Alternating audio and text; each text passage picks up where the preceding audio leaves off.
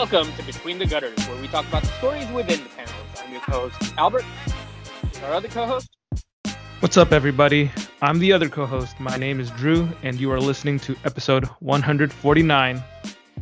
Ooh, that's a big number uh, because we are just one away from 150. And, you know, these big special numbers, uh, if we were key collectors, they'd mean substantially more to us. This, this is the this would be the next episode would be the one that we seal and get CGC graded and uh, you know see if we can uh, hype it and trick some doofus into thinking that it's worth infinitely more than it actually is. yeah, yeah. We might have a couple dozen variant covers. exactly. I But mean, course, it's worth us- something to us on an Yeah. emotional level. Yeah, Yeah. I mean, us being us, it's probably just going to be another regular episode, Exactly. exactly. equally as special as the 149 that have preceded it. Well, I would like to say though before we continue that this episode is kind of special in its own way because if the sound quality is a little different, this is the version of me that is remote dialing in to do this podcast and to haunt it like a specter from That's beyond right. the veil. Exactly. Albert, you you are currently on the moon calling in, and that's why there's a little bit of sound degradation. But it's it's just amazing that you made it into the moon. You made it to the moon, man. Exactly. That's uh, the dedication right Phantom here. Zone, and I am calling out to Kal-El, asking him to save me from an uh, uh, an infinite life of torture and misery. Wait, you just made it sound like the Phantom Zone is reality. Uh, I think if you're me and you're just constantly in a state of non-being because I uh, exist in a state where girlfriend and I'm 40, then sense I do exist in the Phantom Zone. yeah, yeah. Dang. What a downbeat note to start this episode. About Superman. you know what'll cheer you up, Albert? When you remind yourself that you recently obtained a CGC 9.8 Lady Death in Lingerie number one. Could my life get any better? I- Somebody out there who thinks that I'm living life got that CGC graded Lady Death Lingerie edition. oh man. I can always tell myself my life might not be great, but I'm not that guy. That's true. That's true. Yep. Business. Uh, this week we are continuing with our read through. We we are coming very close to the end. It is almost the end of the year, so you know we've been doing our monthly series of our read through of Gundam: The Origin, and uh, yeah, this is a big one for us. Um, you know because we are at the how do you pronounce it? The pen Penultimate? penultimate, Penultimate, volume? the penultimate nullifier. Yes, exactly. you know, the only thing in the galaxy that Galactus is afraid of. Exactly. it will penult it will penultimate him. All right. Uh, there's a chance So- I may be drunk too. drunk on the moon, drunk in the phantom zone. Exactly. Wherever you Yes, are, you're having you're having a good time. I just exactly. I just imagine you uh lying in bed in your bathrobe with a couple empty bottles of champagne around yourself while you're uh rubbing your CGC 9.8 Lady Death in lingerie. or what if the opposite situation where I'm just in a crowded bar right now, just shouting at the top of my lungs about Gundam the Origin while people just look at me in like fear because they just think I'm a madman because apparently I'm sc- I'm screaming into a Capri Sun packet. Yeah, yeah, yeah. You're just talking out loud about Gundam uh, for a couple hours in, in a crowded bar Exactly. to no one in particular. exactly. Welcome to the future, kids. All right. So today, as stated, we are covering Mobile Suit Gundam: The Origin, Volume 11, A Cosmic Glow. This is, as always, written and drawn by Yoshikazu Yasuhiko and translated by Melissa Tanaka, published by Vertical in the US. So, Albert, before we dive into this volume and do our chapter by chapter commentary, do you have any general impressions that you want to share before we begin? Um, I think I mentioned earlier at the top of the episode that we are at the penultimate episode. So, you know, things are quickly coming to a head. We've been priming the pump. We've been edging this for about 11 volumes now, 10 volumes, I guess. And uh, now we here we are at volume 11 and you know, things things are no longer uh, at the building point. We are we are about to just go off on this and uh, this volume did not disappoint. We are we are entering the phase of no return. We are, you know, this is Top Gun right here, man. This, this is where things. I thought you crazy, haven't even baby. watched Top Gun. I haven't, but I'm constantly just quoting references that I'm not aware of at all. so, you know, I, I could have said this is Inception or something, and it would have been equally as relevant to me because kind of meaningless to me. it's funny because you've watched a lot more movies than I have, but Top Gun is like one of the few that I've seen that you haven't. Yeah, yeah. As far as I can tell, uh, Top Gun could be about anything. It, you know, it could be about the life story of Smith and Wesson. Yeah, you just tell yourself that. exactly. It's about him challenging all the gun manufacturers to become the top gun manufacturer in the world. Yeah, exactly. We'll, we'll find out Yeah. what happened to Heckler and Koch and uh, what else is there? Winchester. I yeah. I don't. I clearly Sure. don't know enough about guns to continue the banter here.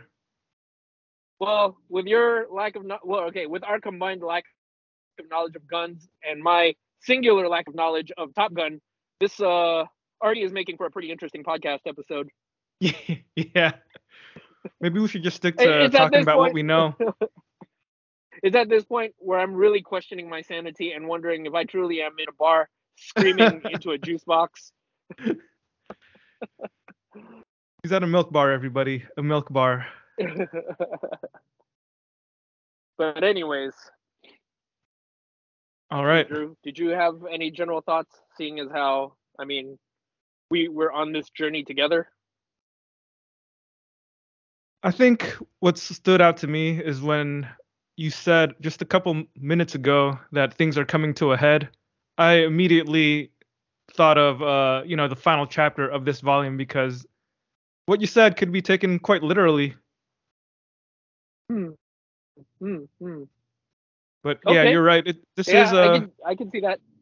yeah, this this is a pivotal volume and uh as somebody who's also familiar with the anime, it's pretty interesting for me to see how differently it plays out. I haven't watched the anime in a bunch of years now, but I think the last time I I read this volume was probably like maybe 5 or 6 years ago. So it, the comic's actually more recent in my mind than than the anime.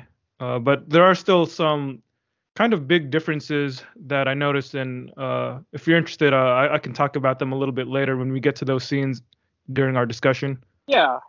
Yeah, no point in uh, you know, spoiling it beforehand. Um it's probably best that we wait till we get to the actual scene that you want to make your observation at so that we can, you know, kind of prepare everybody and all of our good listeners for everything that we're going through.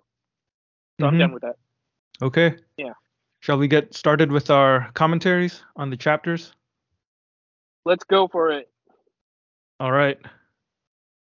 Chapter 1 The Battle of A Baoa Qu is getting underway with some preliminary skirmishes. A Baoa Qu is a space fortress twice the mass of Solomon and it's Zeon's last line of defense. The Federation is committing its forces to this battle. Rear Admiral Watkine speaks with Bright to impress upon him the urgency of victory as if it weren't already apparent. When Bright returns to White Base later, he gives a speech to the crew before they head out for the big battle. Elsewhere, Kycilia and Char meet face to face on her ship. Kycilia recounts the recent events the fall of Solomon, the death of Dozle, discord between Degwin and Gihren, the animosity between Gihren and herself, and the fact that the war has now entered its decisive stage. She says that things are playing out exactly as Char hopes, and that his revenge is almost complete. She invites Char to take off his mask, and he obliges, confirming her suspicion that he's Casval Rem Deikun. She demands to know his true intentions, but Char says that after Garma's death, he felt empty. However, he tells her that after becoming aware of the Flanagan organ's work regarding new types and meeting Lalah, he changed and now he aspires for the dawn of the age of new types, just as his father did. We cut to General Revil enjoying a meal aboard his ship. He gets word that Degwin Zabi is en route in his flagship. Gihren, ensconced in a Abawaku, commands his men to power up the solar ray, Zeon's massive, colony turned giant laser. He gives them the targeting coordinates, and the chapter ends with the colony laser unleashing deadly energy.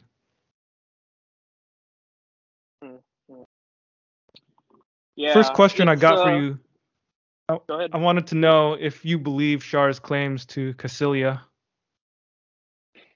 Uh, I think so. I think from the things that, I mean, if I'm understanding your question right, and if I'm remembering it right, um, from what we saw in the previous volume, this whole advent of the new types was kind of the the thing that lit a fire under Char, because it really did feel like, you know, he was doing his, what whatever he saw as his life's mission, and you know he's slowly been you know knocking off the the the various chess pieces that make up the Zabi family, but um, you know in the last volume we see that he commits himself to the idea of the new types so much so to the point where he gets a little fascisty about it you know where when you start talking about how you know there are certain people that are better than uh, another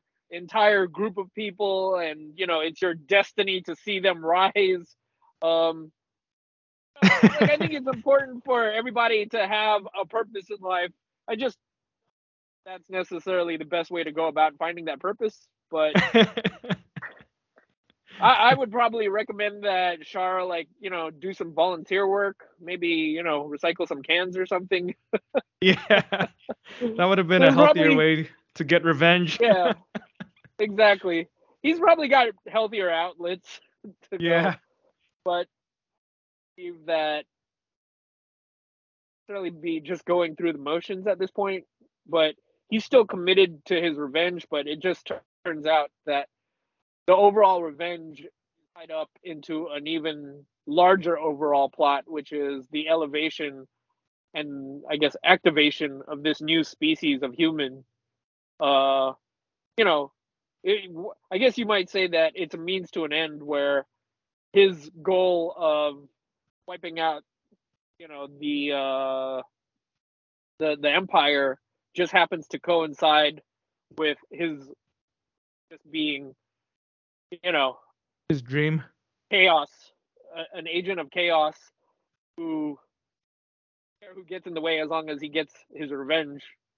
Uh-huh. You know, the these two things just happen to overlap, and it just happened to point him towards this new goal of, you know what, man cannot live on destruction alone. Man must be able to have an outlet for creation, and I guess in his mind, his dis- the destruction of kind as we know it, the the gateway for you know the creation of a new kind of man Yeah. I don't know. What do you think? What do you think of that? I, I think I have to take some time to consider that because my my first impression was that I, I just assumed he was lying to Kycilia. I mean, th- I think he does care on some level about the stuff that his father, uh, the ideology that his father uh, was a proponent of. And I, I think there is some truth to the idea that Shard does care somewhat about the age of new types. But to me, it still kind of feels like revenge is his number one priority. And I think what Yeah. I think what tipped me off to that was that he said meeting Lalah changed him, but we already know that he's met Lalah like before the war even started. So, Mm.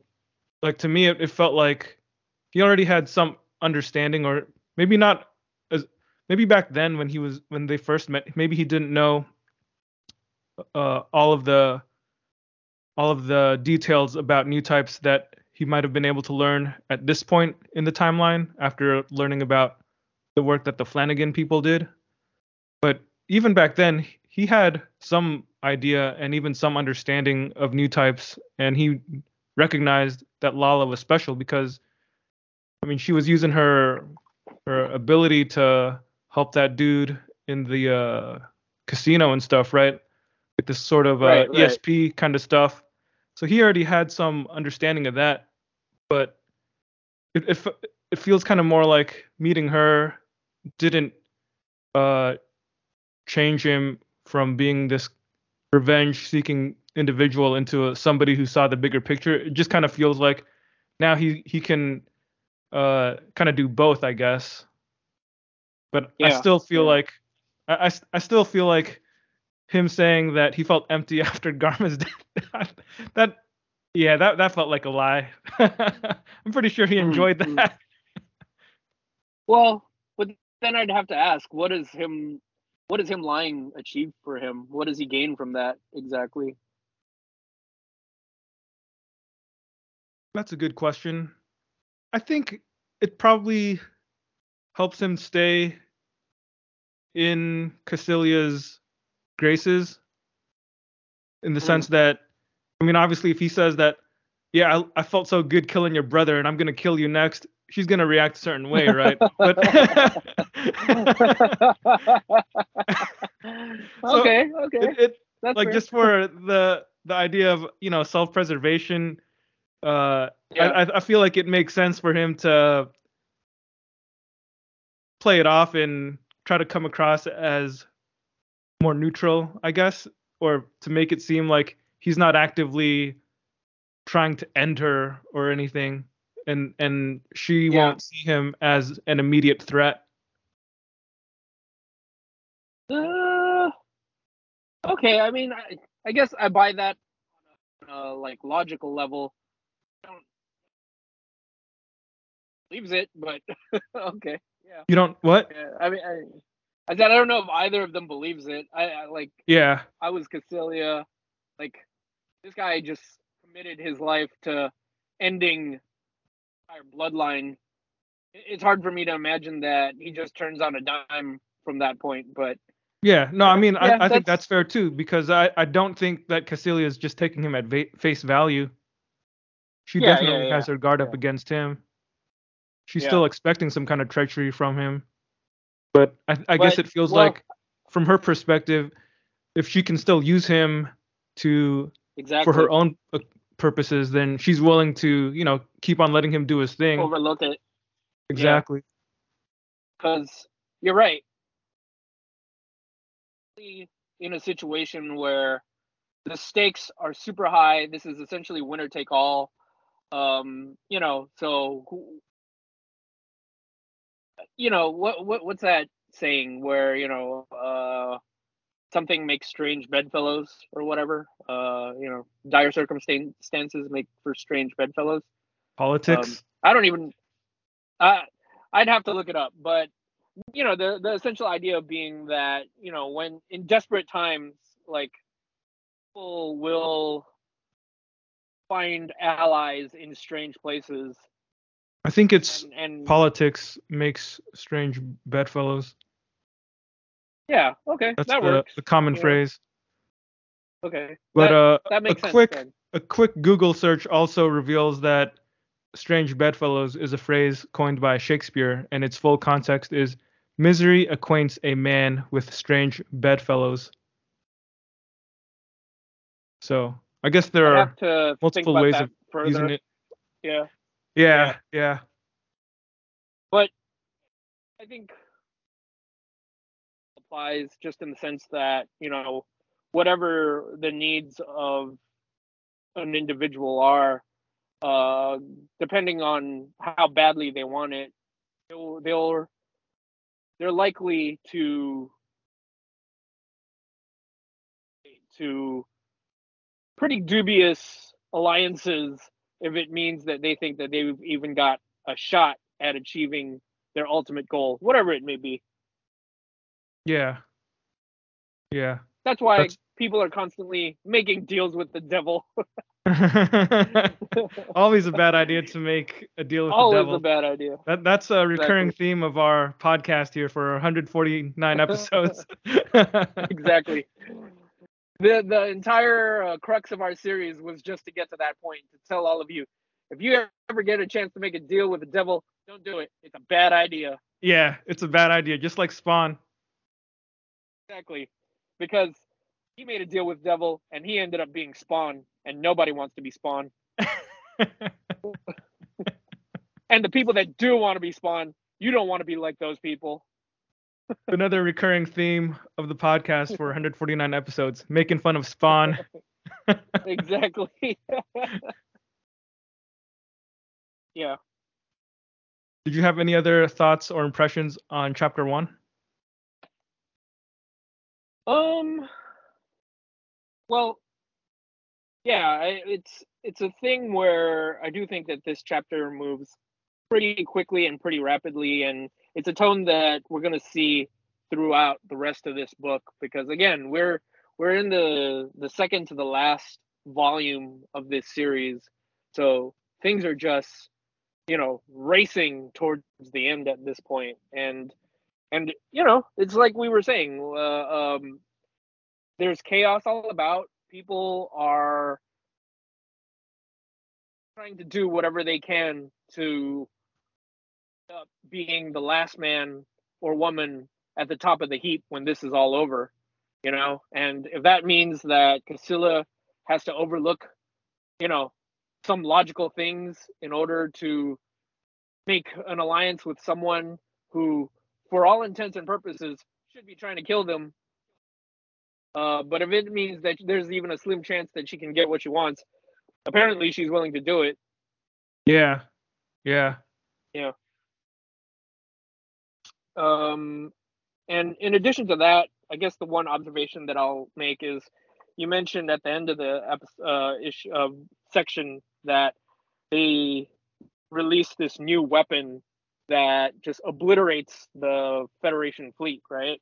mm-hmm, And and this is you know an observation I made in the last volume, but it really does feel like in these last couple of volumes, especially, just each side is just coming out with new crazy deadly weapons that yeah, that just function on this entirely crazy scale and it's yeah it's another thing that points to the overall theme of just like war and technology and how you know we see that war is the great innovator that allows for these great technologies but the technologies that we end up developing you know there's obviously a potential for good but there's even more of a potential for just uh species ending devastation i guess yeah, exactly, exactly. Yeah. Given enough time and technological advances, people will generally invent bigger and more fearsome ways to kill each other.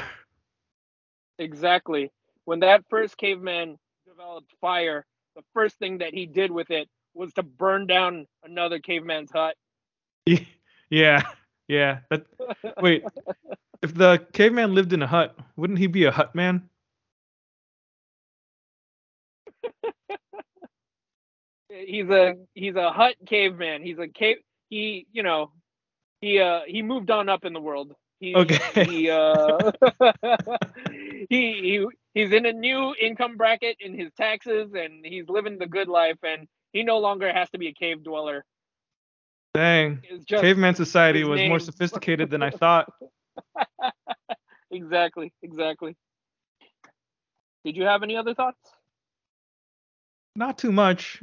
Uh, I assume that uh, you remembered how the end of uh, the last volume ended with with uh, Degwin kind of going on his way and Gihren, you know, it, it feels like this was telegraphed pretty uh, far in advance for us that he was willing to uh, sacrifice his own father just to get him out of the way. So Yeah, uh, yeah, I assume that wasn't a. I assume that didn't shock you or surprise you in any way. It didn't. It didn't. I I might be remembering it wrong, but was it uh Gihren or was it? I think what what ended up happening was Kycilia encouraged her father to sue for peace, and knowing she that this was basically like about him going right. yeah, and then she and then she told Gihren where he was going. Yeah. So really, they're both terrible shats. yeah, yeah. I mean, it's not like he's that much. It's not like the father's much better, but yeah, when you have a family like that, I, I guess that's the kind of stuff that ends up happening to you. The tragedy war, right? And you know, having talked about Black Panther last week, I I do see parallels in in these stories in that you know no one is necessarily a perfect and epic stories but what ends up happening is you know under circumstances where there could have been a peaceful resolution to the situation the tragedy of war is that those resolutions uh end up being you know just cause for more tragedy and hmm uh, a prolonging of the actual war itself. So I don't know. Did you feel bad for Degwin at all? No. Why really? did you? Not even uh, a little bit. I mean, I, I'm not gonna say that him suing for peace absolves him of his issues of, of, of what he's done, but there there is like I said, there is something tragic about how how many people have already died, and this could have ended a different way. And for for him to die that way, I guess it just highlights the the loss of life even more. Yeah, that's that's fair. But- that's fair. Yeah, but hey, at the end of the day, I guess he's dead, so he got his. Yeah, exactly. Exactly. All right, shall we move on to chapter 2 or section 2 as it's so labeled in the book? Let's do it. Let's do it. All right, section 2. Degwin Zabi, in his flagship, is nearing the Federation fleet under Revil's command. As you remember from the previous volume of The Origin, Degwin was hoping to sue for peace. Just as he gets close to Revil's ship, the laser from the solar ray incinerates them all. Dozens upon dozens of explosions light up space as the bulk of Revil's main force is destroyed in one fell swoop. From the bridge of the White Base, our intrepid heroes see the explosions, and Amuro comments, It's the light of hatred. And then, with surprising fury, he shouts, We can't afford to let that light shine. White Base holds steady to serve as a rally point for the remaining ships. Gihren Zabi, for his part, gives another one of his jingoistic speeches before his assembled troops in A Baoa Qu, riling them up into a frenzied battle lust. Kycilia's flagship approaches the battle zone and her soldiers get to their stations. Lalah, on her way to her mobile armor, stumbles into Char, and they share a tender moment in a side room. All of the remaining Federation ships regroup. Bright grimly acknowledges that they don't have sufficient forces forces to lay siege to the immense battle fortress. The only way to win is to land mobile suits on a Abawaku and take it directly. Amuro confidently re- reassures Bright that it's a plan sure to end in success. When Kai snarkily asks him if that's another new type hunch, Amuro simply says, Yes. All right. So this is where we uh, see all those deaths happen on screen, so to speak, with with the uh, Federation and uh, Degwin Zabi getting incinerated by the colony laser. Uh, I think here I just want to talk about the the artwork and uh, the way that Yaz colored this scene is pretty impressive stuff. Like I, I'm not really sure how he did it, but it, it really does have like this. The lighting effect is just, uh, you know, it it looks like it's blinding, like off the page, which is pretty unique. and like I don't think he uses. I'm pretty sure he he didn't use any computers or anything for this, but yeah, I, I do wonder how he achieved that effect. It's pretty pretty awesome. Yeah, it's yeah. I feel like everything you've said pretty much sums it up. It's I probably would have said it was glorious if it wasn't so, just so devastating. yeah, feels weird to say it's glorious when it's really just a bunch of people dying. yeah, but it is really well done for for like you know for a moment of uh, utter terror and devastation. Mm-hmm. Like there's there's a weird not symmetry, but there's I guess there's this weird conflict about it where, you know, you kind of come to expect war to be this ugly meat grinder and to see it as just this blinding, you know, almost ethereal light in the heavens. There's yeah. I don't know. It's a weird it's it's two weird thoughts to hold in your head and to try to I guess. Yeah, yeah. Actually, uh, it reminds me of uh, the new Gundam series that's currently airing, uh, The Witch from Mercury, because in the there's a prologue episode that takes place uh, maybe like a decade before the main series proper begins, and in that prologue episode, there's a scene. I'm not gonna say too much about it since you haven't seen it yet, but there's a scene in in that episode where uh, I mean, just take my word for it. But there's like a little toddler who's inside a mobile suit, uh, and she sees these explosions from a distance, and to her, they're just like really pretty fireworks. So she's like giggling and laughing and happy to see these beautiful lights. But yeah. we know that it's just mobile suits in a distance killing each other. yeah, yeah, yeah. It's um war is some sobering, heavy stuff. And that that might be, you know, being light or flippant about it, but I I really don't have any other words for it. Yeah, yeah, yeah. The, the thing uh, where we cut to the White Base bridge and we have that scene where everybody's taken aback and shocked by all the explosions and the and the beam and then Amuro says it's the light of hatred. We can't afford to let that light shine. That was a pretty interesting moment there.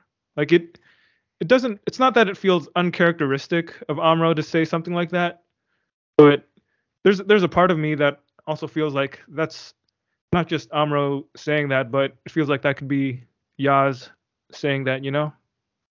I could imagine that. It's oddly poetic too, but yeah it hits the right notes. It hits the absolute right notes.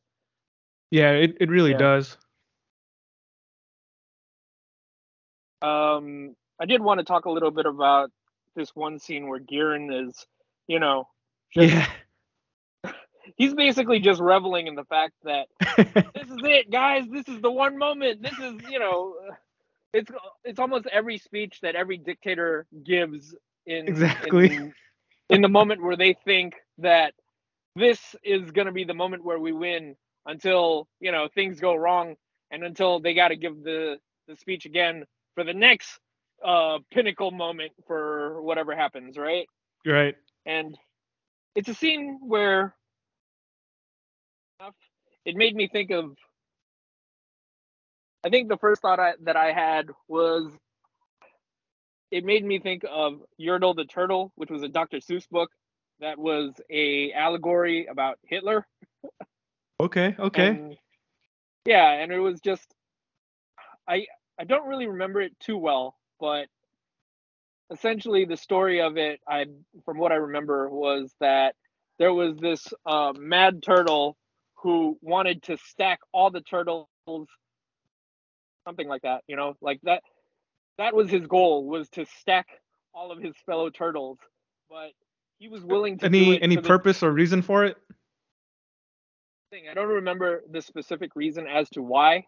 Okay. And it almost doesn't matter what the reason is because, you know, the the point was that this, uh, you know, despotic turtle that looks a lot like Hitler was his entire goal was, you know, to stack these turtles no matter what, and even if it was to the detriment of his fellow turtles, but he wouldn't let anything get in his way because he just wanted to keep building this tower of turtles ever higher.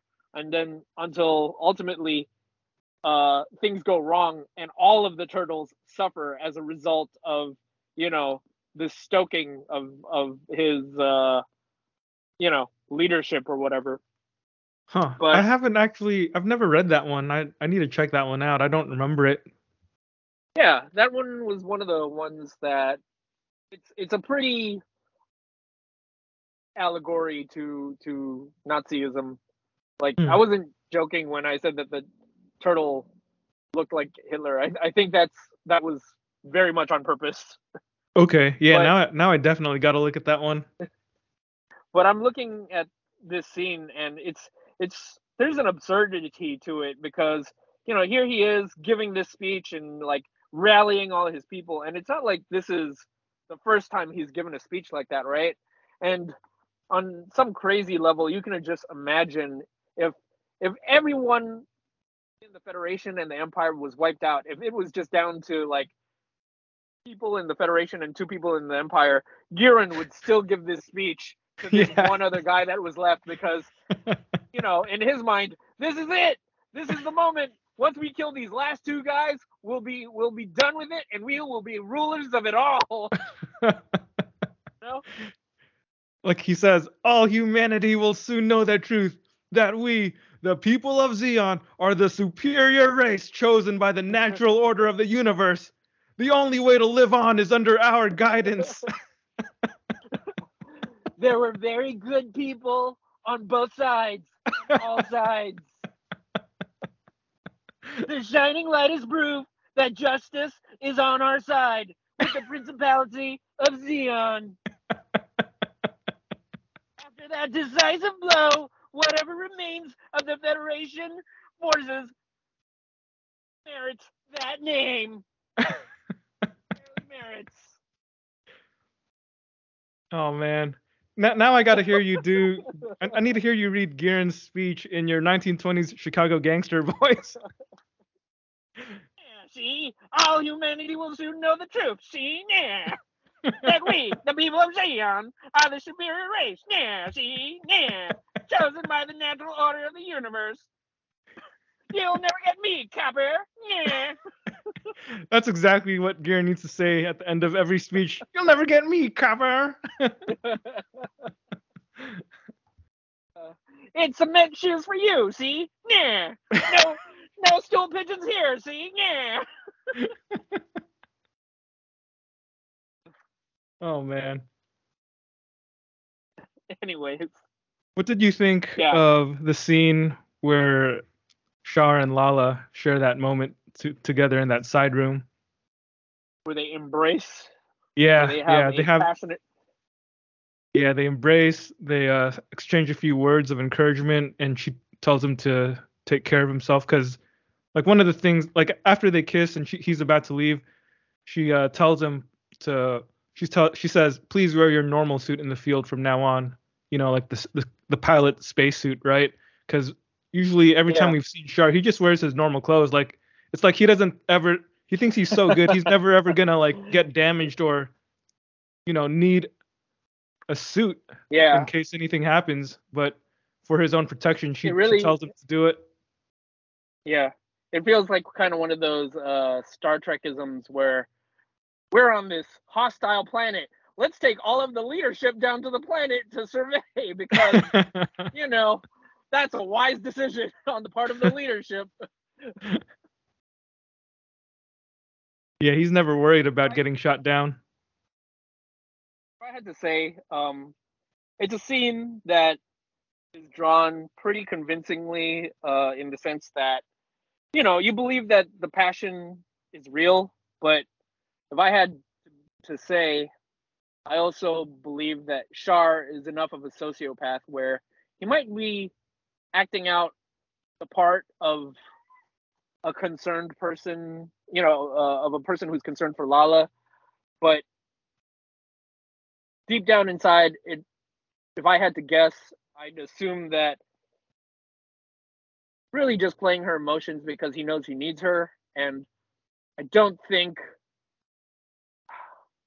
Well, okay, I guess part of me I know is also now that I think about it, shaped by what I know comes later.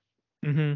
But I, I, I was initially going to say that I don't think he really cares for her at all beyond, you know, what she can do for him to achieve his goals.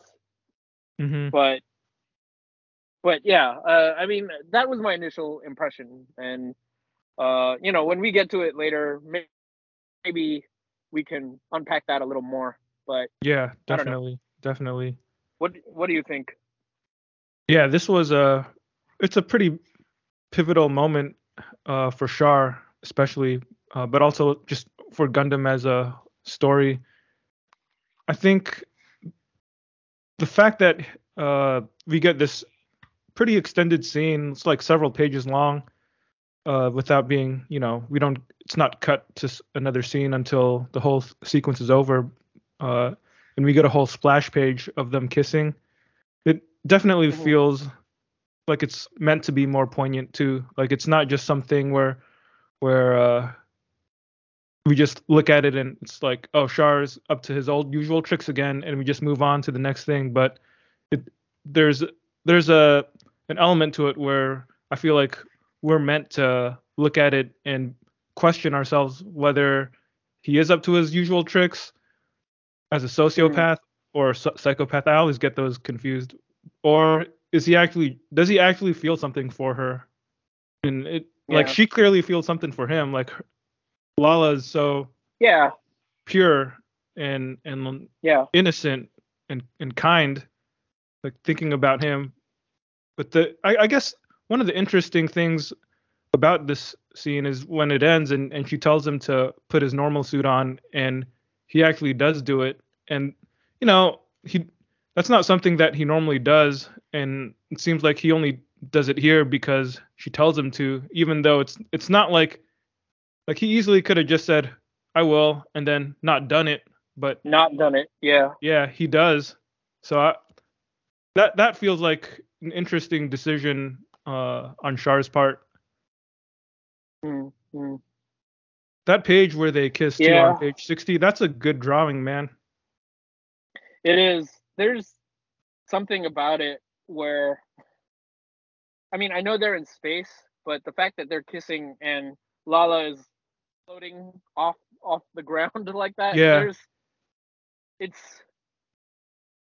it's saccharine and it's sweet and it's kind of funny at the same time you know yeah totally yeah, it, it's yeah. fun to see how in, in Gundam, whenever they're on these spaceships and stuff, there's always a, a lower gravity environment to it. So people are able to kind of bounce themselves off walls and, and float a little bit. Or if you know, if they want to, they can still try and walk like normal, which is which works. But that's why you see those yeah, soldiers yeah. on the in the hallway. They're they're uh, not running down the hallway. They're just kind of they're grabbing onto these things that are connected to the wall, being uh, carried along uh, because it's quicker than than walking. I feel I feel like it's maybe something that that is conveyed more smoothly in in animation, I guess because I've watched a ton of Gundam, I already like put the put the movement in my mind as I read the comic. Yeah, yeah but yeah, that's a that's a good drawing on page 60. Just the the, yeah. the way that they're just in the doorway being being perfectly framed and how she's just floating with her toes pointed down. It's a it's a good composition and just really nice line work. Yeah. I do think it's also a good moment just amidst all this chaos, you know, to to interject this just moment of humanity.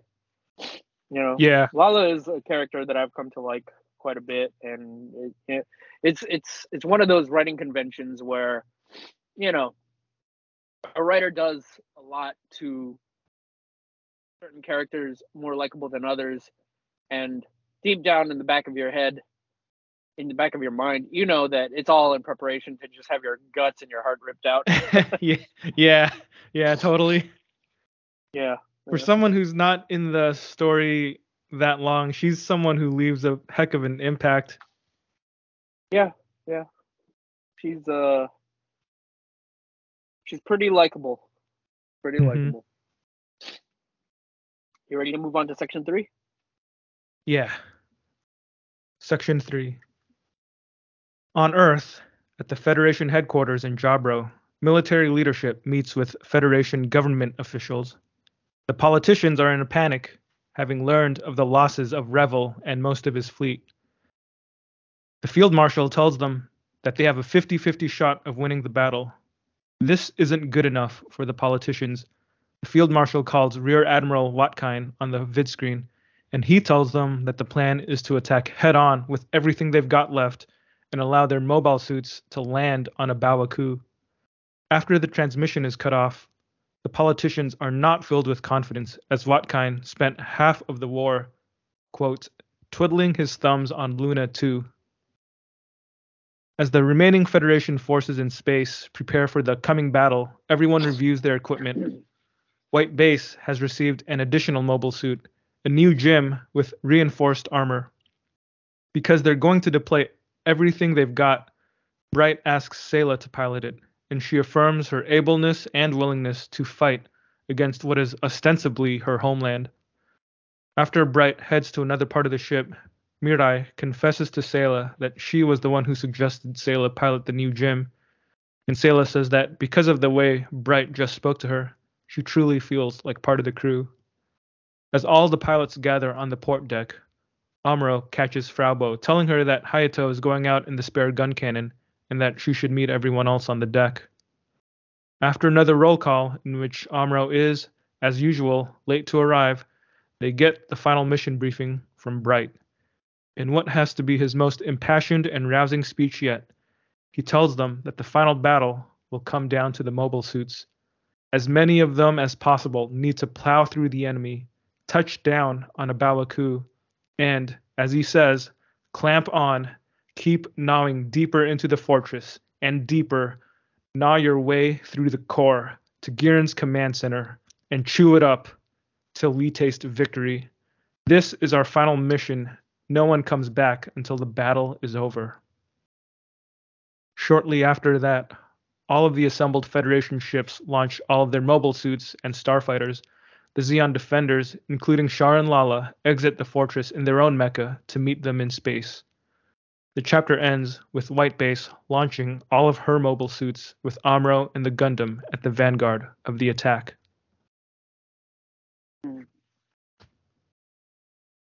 So it's another kind of gear up for battle sort of plot in this chapter where we uh, get a lot of build up. I do like the opening scene where we get that little sequence back on Earth, and it's the politicians and the, I guess the field marshal who's so far from the battle, like he's not really doing anything. It's it's interesting Yeah. to see that at play uh, in the as a counterpoint to where all this death and destruction is about to take place. Yeah, it's another interesting chapter of just them.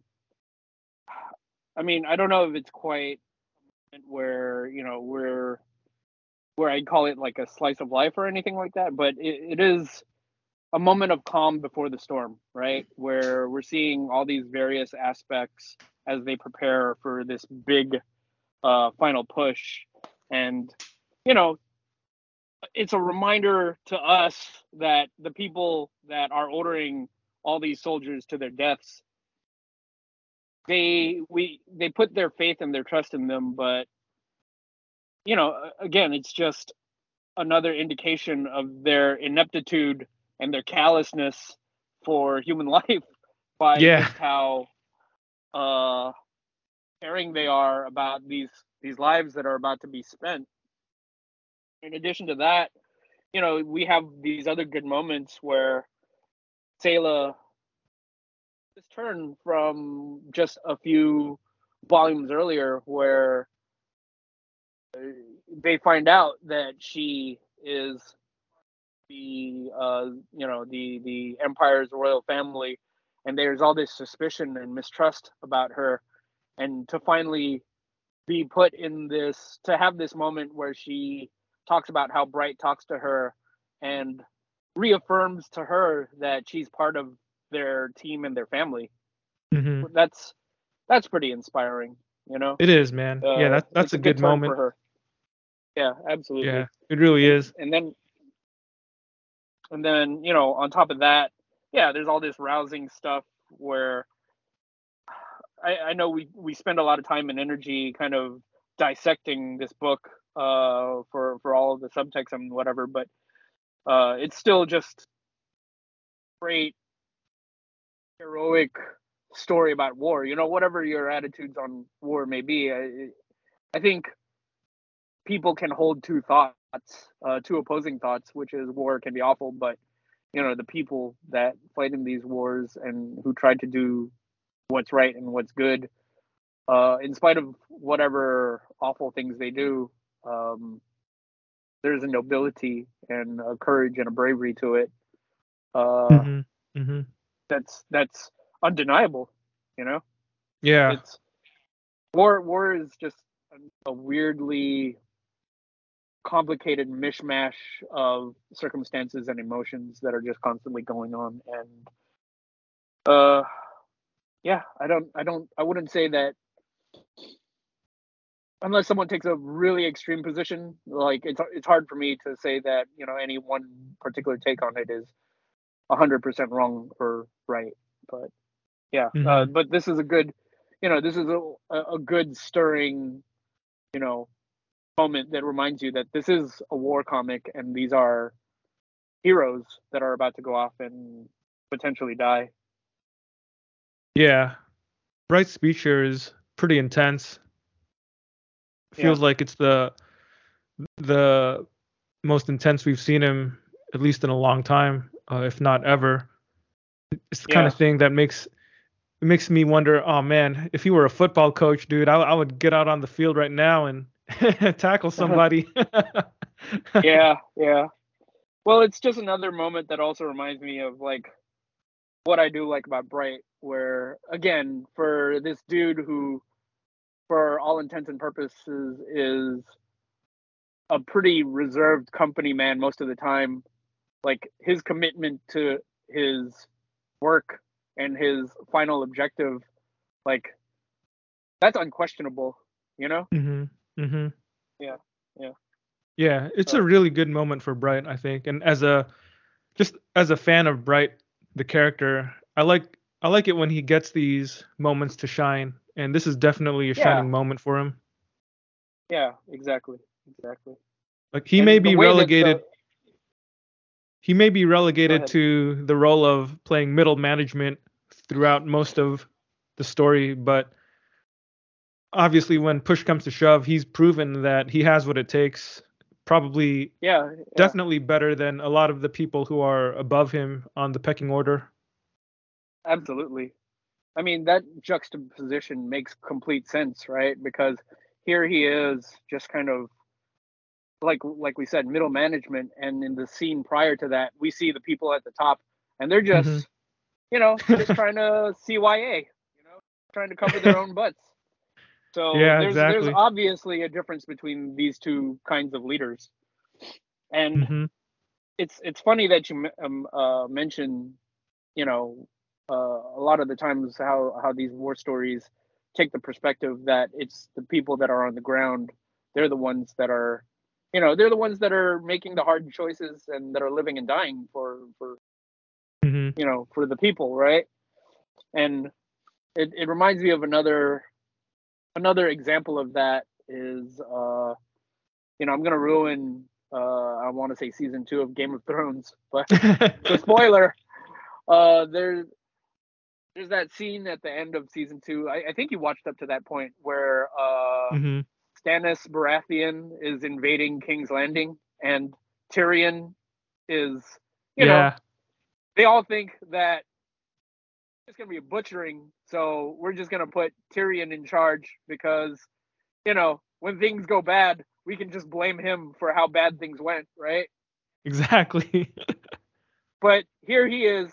He's really not the ideal kind of hero that you would imagine, and he finds a way to like step into that role, and he steps up and he becomes a hero, you know. And that that is one of my favorite scenes in Game of Thrones, where he he gets up there and he he tries to rally the men, but he knows that it's futile, and he knows that he's not especially good at giving these kinds of speeches because he's never had to give these kind of this kind of speech before and he just looks at the men and he goes outside these walls are brave men kill our women and our children he goes i hate brave men and then that's it that's essentially it yeah, that was good. yeah and the way that Some- the, this mission plays out, it's just so grindy too because they're not going to have the support of ships. It's it's literally everybody get into your suits. We're going to fight this, you know, section by section, mobile suit by mobile suit. So yeah. hard.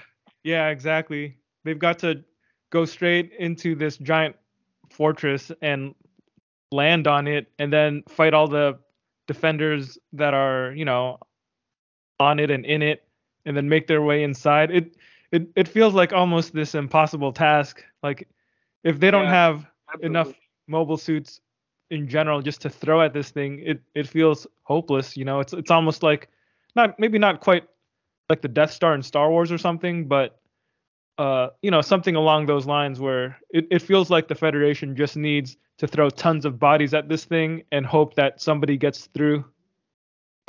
right, right.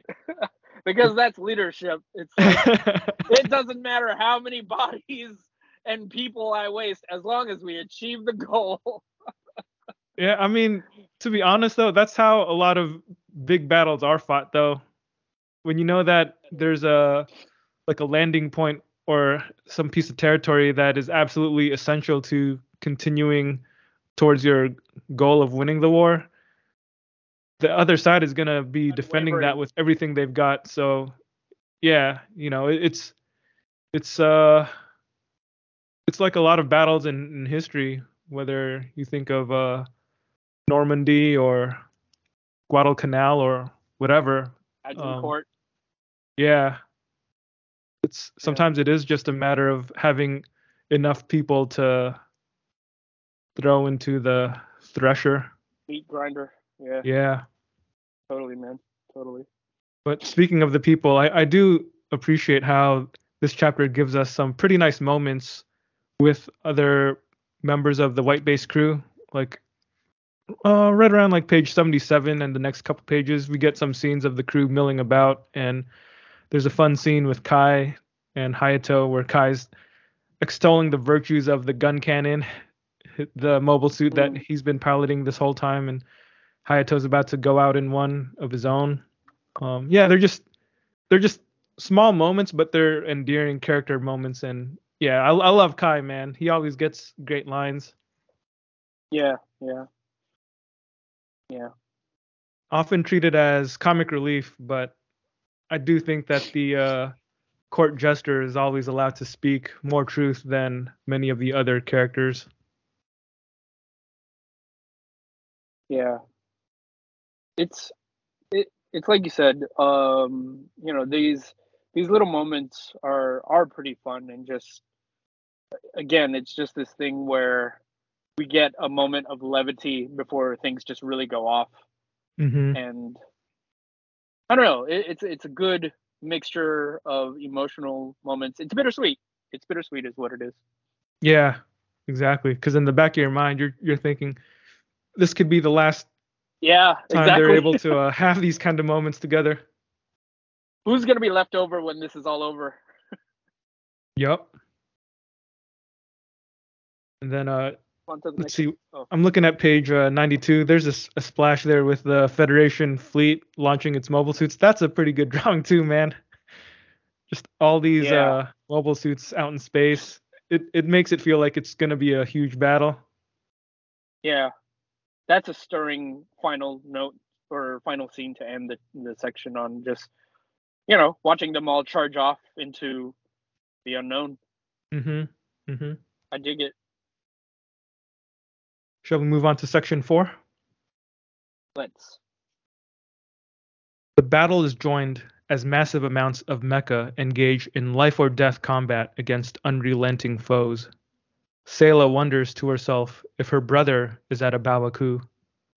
Battle rages on and explosions are everywhere. Somewhere in the battlefield, Lalah, in her Elmeth mobile armor, is laying waste to Federation mobile suits. Amuro senses her presence and they are drawn to each other on the battlefield. Char, in his Gelgoog, isn't far behind. Char says that Char says while he had hoped they could come to an understanding, it's too late now, and he and Amuro engage in violent combat. Lalah fights, but doesn't take joy in it. She laments that she and Amuro met too late, and now she's got to kill him, or else he'll kill Char, and she can't have that. With his new type sensitivity, Amuro is able to fend off the Elmeth's weaponry, much to Lalah's consternation. She asks him how he fights like a devil when he, he has nothing and no one to protect. He has no home, no family, and he loves no one. Amuro responds, So what? What has that got to do with it? The chapter ends with a portentous shot of the Gundam facing off against the Elmeth. So, very action packed uh, chapter here, but the biggest thing I think is the interactions between Amuro, Char, and, and Lalah. Yeah, there's. It's definitely a fast-paced section, and we do see a lot of that conflict going on. Uh, like the, it's definitely front-loaded with just a lot of explosions and you know uh, chaos. And you know, I like the art in the book, but there are times where I'm not. And, and I think this is by design, but I'm not entirely sure what's going on because again, the nature of space combat is just that well, the nature of any combat is already crazy in and of itself, but uh, space Yeah. combat just adds that extra level of craziness because, you know, It's, it's, you can get disoriented battle. very easily. Exactly, exactly. At least with the ground it- battle, you have uh, scenery and landmarks to kind of help you. Yeah, you can see, exactly. can kind of have an idea of, of the distance between things and where things are in relation to other things. Whereas in space, you could be, you know, upside down relative to whoever you're fighting, and it's all just uh, 360 degrees. Exactly, exactly. And the way that the Gelgoog is, uh, it's it shoots out these little probes that you know blasts on its behalf. Yeah, And- the uh, that's the Elmeth. Oh yeah, that's the Elmeth. And watching Yeah. that, that's that that was element of confusion because it's like you have no idea where the lasers are coming from at that point. Yeah, I mean to be fair, I don't think Amuro has an idea either. Yeah, yeah, yeah, yeah. I mean, I mean, he, he might have some idea better than others because uh, regular soldiers they just get chopped up by those things, and he's at least got some Yeah. reaction time. But yeah, like those things are, those things are super deadly in a one-on-one battle. Like you can't, you really can't. Uh, they're too fast. Basically, you have to have yeah, extremely precise aim to shoot those things down because they're small too. yeah, yeah. It just makes it that much more difficult. It's a pretty crazy design for like I don't even know Um, if the Esplith counts as a mech at this point because it's it's more like a ship with Yeah, yeah. I think he know, uh, says that it looks like a tricorn hat or something. Yeah.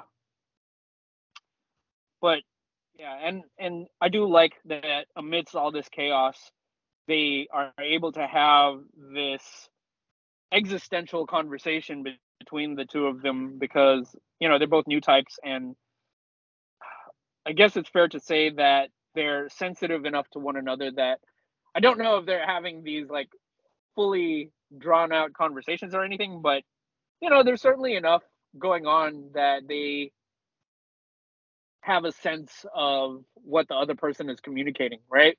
Mm-hmm. Mm-hmm. Uh, with Lalah talking about how it, it's weird to think that she can question how why uh, Amuro would fight so relentlessly when because he doesn't have anything. But if you look at her and you go, well, what does she have?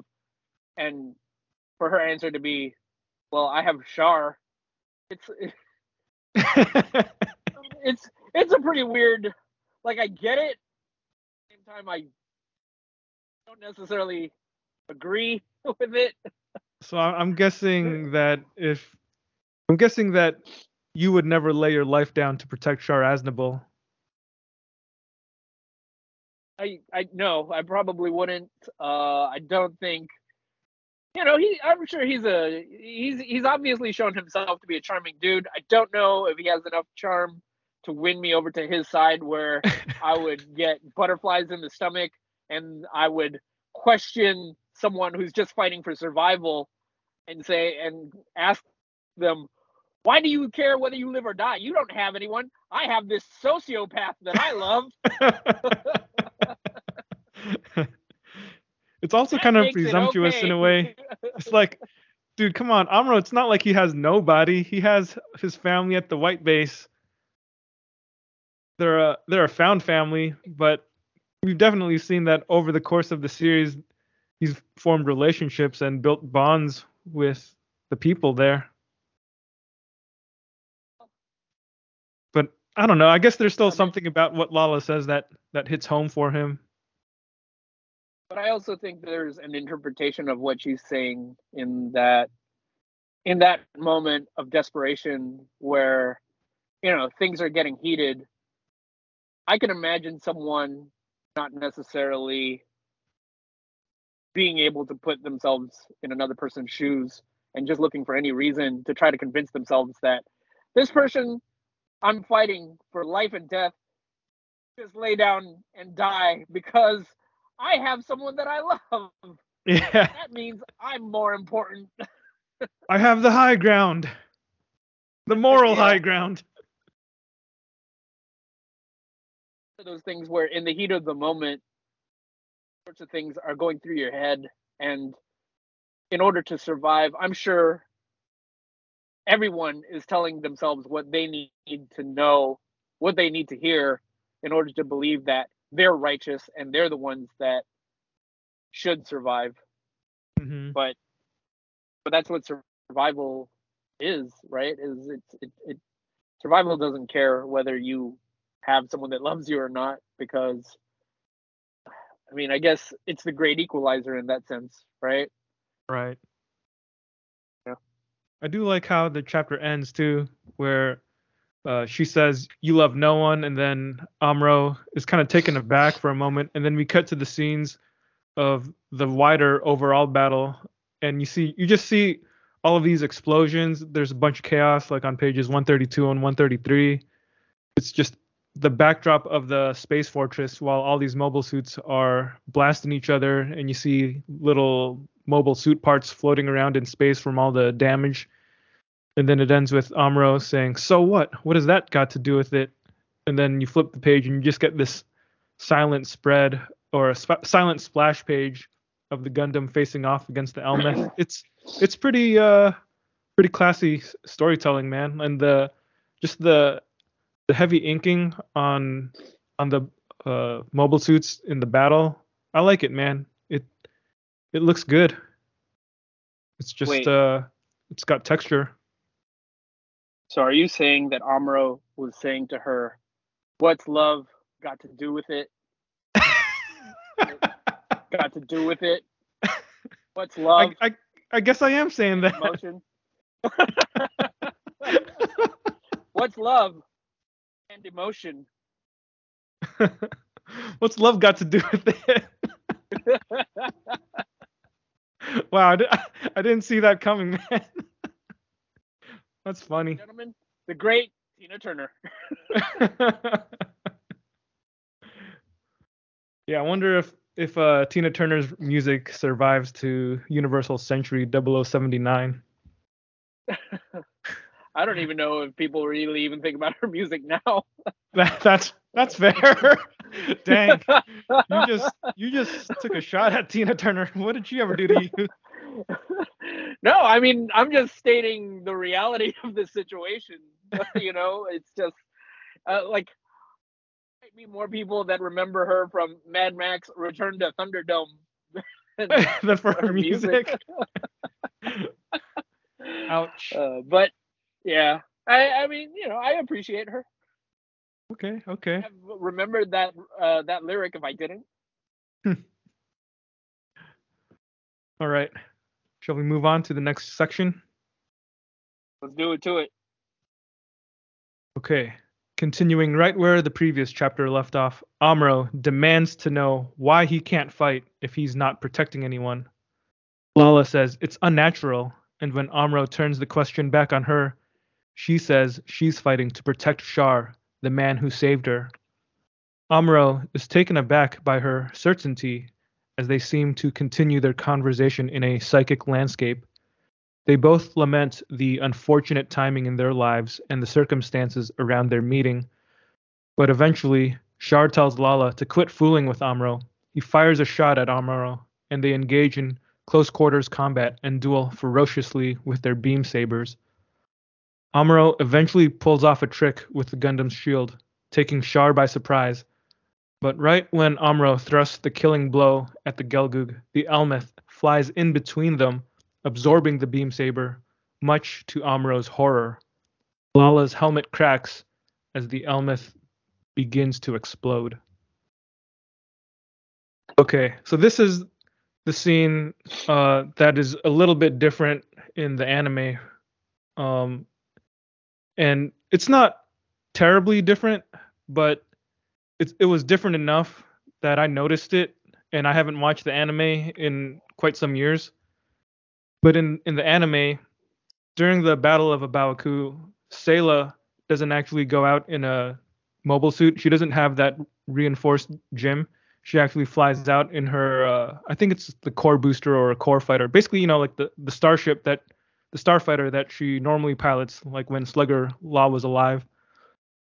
And in the anime, like Amuro and Char are fighting, and she sees her brother, and she's trying to interfere in the battle, and she flies. She does a flyby while Amuro and Char are dueling, and Char uh, like slashes at her plane and like chops off a wing or something, and then she's still kind of buzzing around, so he's gonna finish her off, but then uh, Lalah realizes that that's his sister, and she tells him not to lay the killing blow. So he hesitates, and then right when he hesitates, that's when Amuro is about to like finish off Char.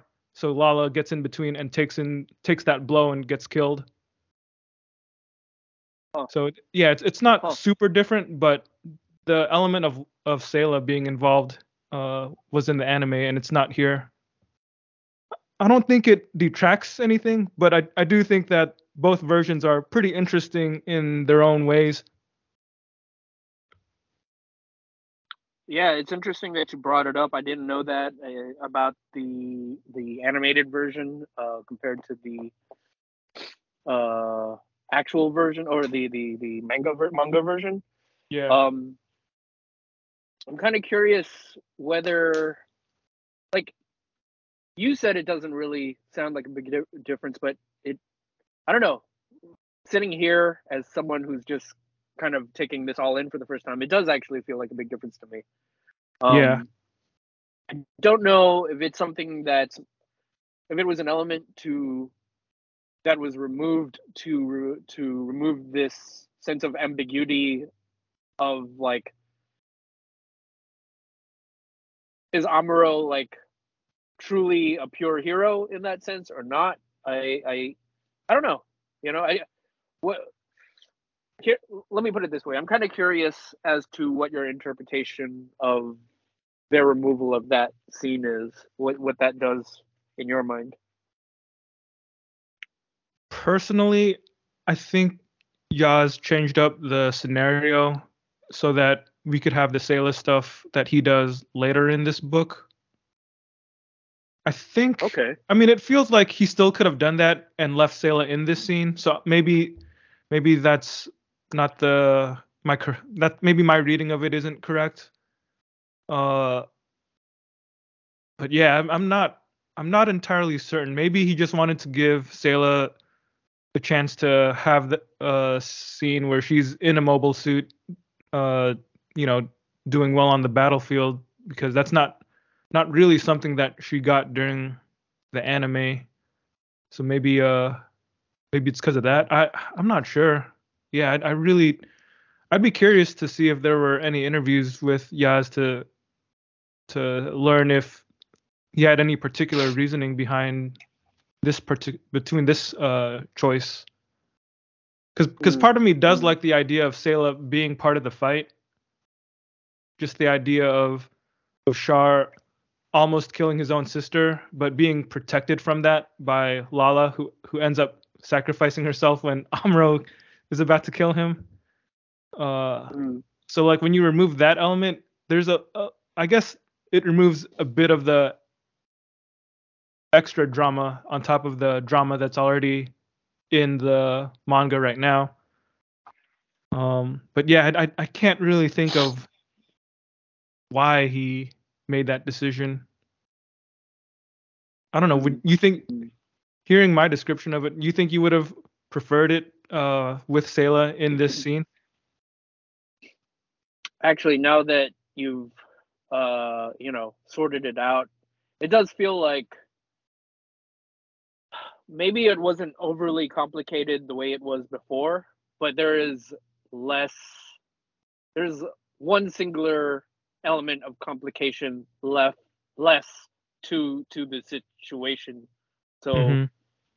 on the one hand, you're removing that added element of drama, but on the other hand, it is a more streamlined story, I guess.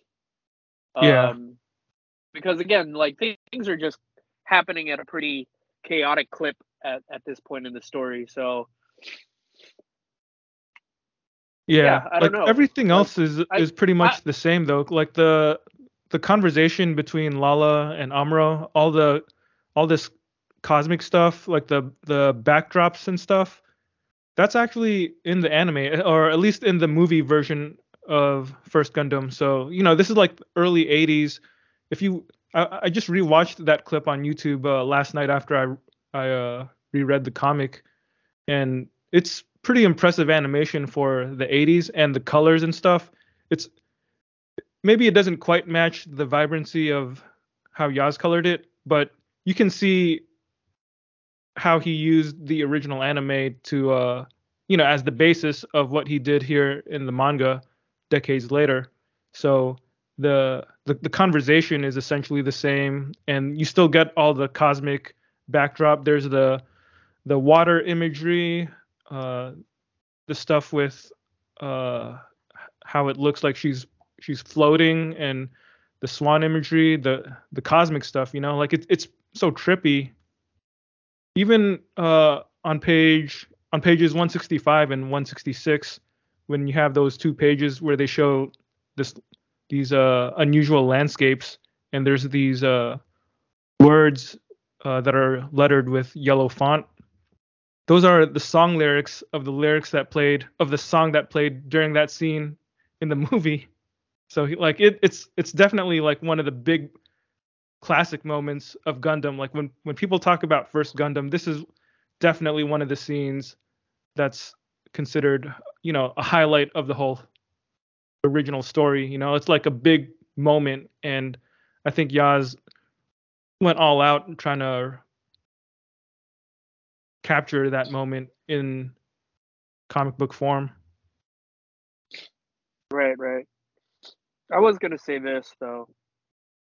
Uh, seeing as how this version of it is my first exposure to it, mm-hmm. I, I will say that I'm fine with this version. I'm I, I guess I'm curious to someday watch the series and see how I feel about that version of it. Uh, you know, in the context of everything that I already know about the series from what I've read. You know. Yeah. But like, the the version I got, I don't feel like I was robbed of anything. Yeah, definitely not. It, you know, like yeah.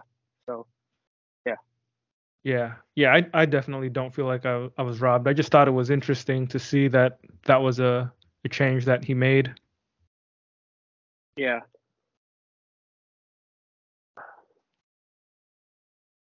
You uh have any other observations?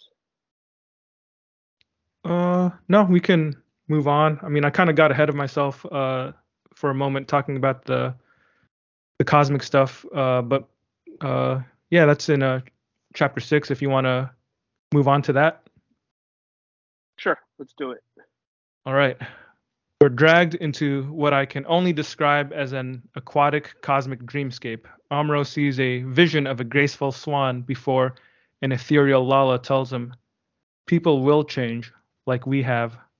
Amuro tells her that he believes her because the two of them are able to read each other. Someday, Amuro says, people might even be able to control time itself. Lalah, rising into the cosmos, says, I can see time. Back in the corporeal world, the Elmeth explodes in tremendous fashion, much to Char's horror. In a rage, he takes another swing at the Gundam, but Amuro has the reflexes to counterattack, and he slices off one of the Gelgoog's arms. Amuro, too, is horrified at his actions and moans that he's done something he can never undo. He cries, tears streaming down his face. Char recognizes that he is in no condition to continue the battle and withdraws as his mobile suit has been badly damaged. He asks Lalah's spirit to guide him, and we see a tear leak out from under his mask. The human drama is only one facet of the bigger battle. Fierce fighting continues to rage around the Zeon stronghold. Sayla, in her reinforced GM, is fighting hard and destroying enemy units. However, she gets caught in the explosion of one of the mobile armors she destroys, and she's forced to eject into the core fighter. Somehow, perhaps through new type intuition, she spots Char's Gelgoog flying through space and follows him as he heads back into the fortress. Okay, so I already kind of talked about how the uh, anime handled this sequence, uh, but did you have any particular thoughts or moments that stood out to you here? Um, looking at that entire sequence play out again, I guess the one thing that does occur to me. Well, I okay, I wanted to go back to what we were talking about earlier and how I thought uh, in that previous section where Char was kissing uh, mm-hmm. Layla, and I had initially said that I don't know if I believe that he really does care about her beyond what she can do for him. But yeah. then I remember this scene where, you know, he he clearly expresses some emotion for her. Um, yeah. Yeah. So it's that, like that the most emotion me... we ever see from him, maybe. Exactly. Like I, right? I don't think we've ever seen him cry. I mean, it, it always feels like his uh, emotional range is, um, you know, somewhere strictly between smug and angry. Uh, yeah, yeah, exactly. yeah. So um, back on that, it did. I did feel like I had to take that back a little bit because I still think that he, who I guess is pretty selfish in that sense, but you know, clearly to whatever uh, level he was able to feel for her, um, he did feel for her, and, and I don't know if he yeah, again, I don't know if this is another thing where he maybe tells himself what he needs to tell himself in order to believe uh you know whatever he needs to believe to to continue to function. Uh maybe he doesn't admit it. I like i don't know how emotionally self-aware is is what i guess what i'm trying to say but mm-hmm. but yeah like way that that scene was described, where the singular teardrop, uh, again, this being the most emotion that he's shown for another human being, and this is a guy who you know, whose parents were murdered and they were driven from their homeland. Yeah. So that's yeah, I, I guess it's fair to say that whatever his motivations may be, uh, his his care and love for Lalah, uh, I guess it crept up on him. I, like I don't really have any other words for it. Uh, it it might be fair to say that she might be the one person that he cares about. Yeah. I Yeah. agree with that. I I do think that his feelings for her are genuine. Yeah. It's uh yeah, I mean it, it's just as genuine as Amuro's reaction, you know, on the preceding page. It's just that there's just the two of them are such uh different people that Amuro is going to have this totally uh unrestrained emotional reaction where he screams and laments that he's done something that he can never undo and he just can only sit in the cockpit and and weep whereas Char he he just flies away with his you know his tail tucked between his legs and he doesn't necessarily weep but there's clearly some emotion there with the tear and Exactly. he's he's Exactly. asking Lalah's spirit to guide him like it it really doesn't feel like he's ever asked anybody for anything That's the most sentimental we've ever seen him. yeah you know like again this this idea that he's just watched her die and for him to reach out to the idea of her that's i, I don't want to say romantic but you know, well not not romantic in the uh the lovey-dovey it's like sense, but, romantic you know, with a it's capital R. yeah. Yeah yeah exactly right? Yeah. So that's that's probably like we said that- that that's probably the realest version, like the purest, I guess, emotional response that he's had uh, Mhm. to to another human being at this point. Uh, so yeah, it's it's it's it's just a reminder of just how complex Char is. You know, like I guess whenever for all of the moments that we see in him where there are things about him that are uh frustrating and uh you know uh maddening um like for them to throw this loop in there and to you know pull back the curtain and show us that there is there are these layers to him. That's uh that's you know well done yes yeah. Yeah definitely. Definitely. Yeah. and you know to go back to the scene that you're describing that that early scene where you know after amuro uh, accidentally kills lalah and you know there's this uh, strange not strange but this this sort of metaphysical these Yeah. couple of pages of just metaphysical uh uh scenes where i guess he i guess amuro has an existential crisis where maybe you can call it shell shock or post traumatic stress disorder or something but the way that it's portrayed it's it's again another like elegantly portrayed scene that uh, uh highlights in these moments of just chaos and catastrophe that these are real people uh you know at the core of it all who still have to struggle with the consequences of their actions it's Mhm. it's something that reminds me of Neon Genesis Evangelion in the sense that there are quite a few episodes where, you know, these kids are doing a job that they're doing a job where the the entirety of human existence existence rests upon their shoulder, and to to to think that they would not be that they would not be just a little batty from that sort of pressure yeah. it's unthinkable. And and i think that applies here to amuro as well. Like we forget that these are all teenagers and kids that are fighting in a life or death war. Uh, you know, the, the stakes are just that high, and it's it's if they fail, then you know the existence of everyone that they know, uh, everyone on their home world is at stake, and you know, I at 16 I was barely functional enough to, you know, talk to a woman, let alone consider the ramifications of taking a life. Yeah, and, yeah. yeah. Man, I, yeah. But I don't know if I'm barely functional by those standards at my age now.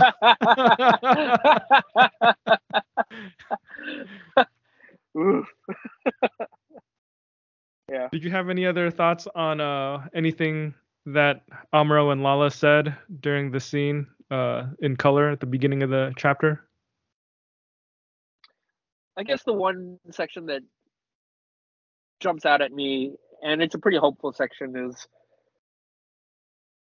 it's the moment where Lalah is talking about how she's again, it's this sort of existential conversation, but she talks about how she's a time traveler and she can see the future, and you know, just from this exchange, we can see that people have the capacity to change and that we will change people will change you know it's yeah. just that in the moment this is just what we are and you know i don't know if i'm on if i'm i'm absolutely certain that that is like what lalah is actually saying to him in moments um in the moments of her death or whether that's just something amuro is projecting on the situation or if that's just what he needs to hear in order to cope with everything that's going on. But it's it's a hopeful message at the at, it's a hopeful message at the the, the core of this conflict right and yeah it's very optimistic it to, exactly and it's something that gets to it, it I, I cannot reiterate this enough, but I'm not like a historian. I'm not someone who knows too much about Japanese history beyond like you know just uh, a couple of random things here and there, and uh, maybe some observational uh, hypotheses. But you know, in in the post World War II era, it I, I can believe that in in the face of the devastation that they faced, and you know, coming out of that that era. Uh,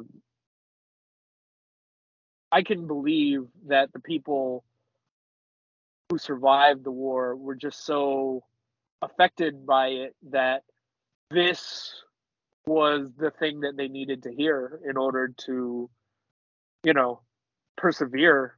Uh, in order yeah, to the belief that people will change. Time. Exactly, exactly, exactly. Right. Like I think it's fair to say that. Well, I think World War II certainly was a war that impacted so many people from all, so many walks of life.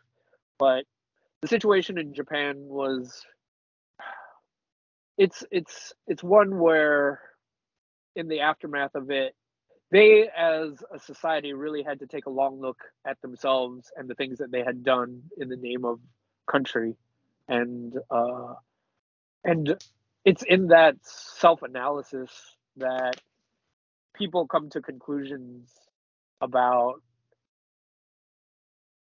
their motivations when it comes to war and how do you prevent these sorts of things from ever happening again? And to some degree i have a feeling I, like this sort of a message in in in gundam especially is one where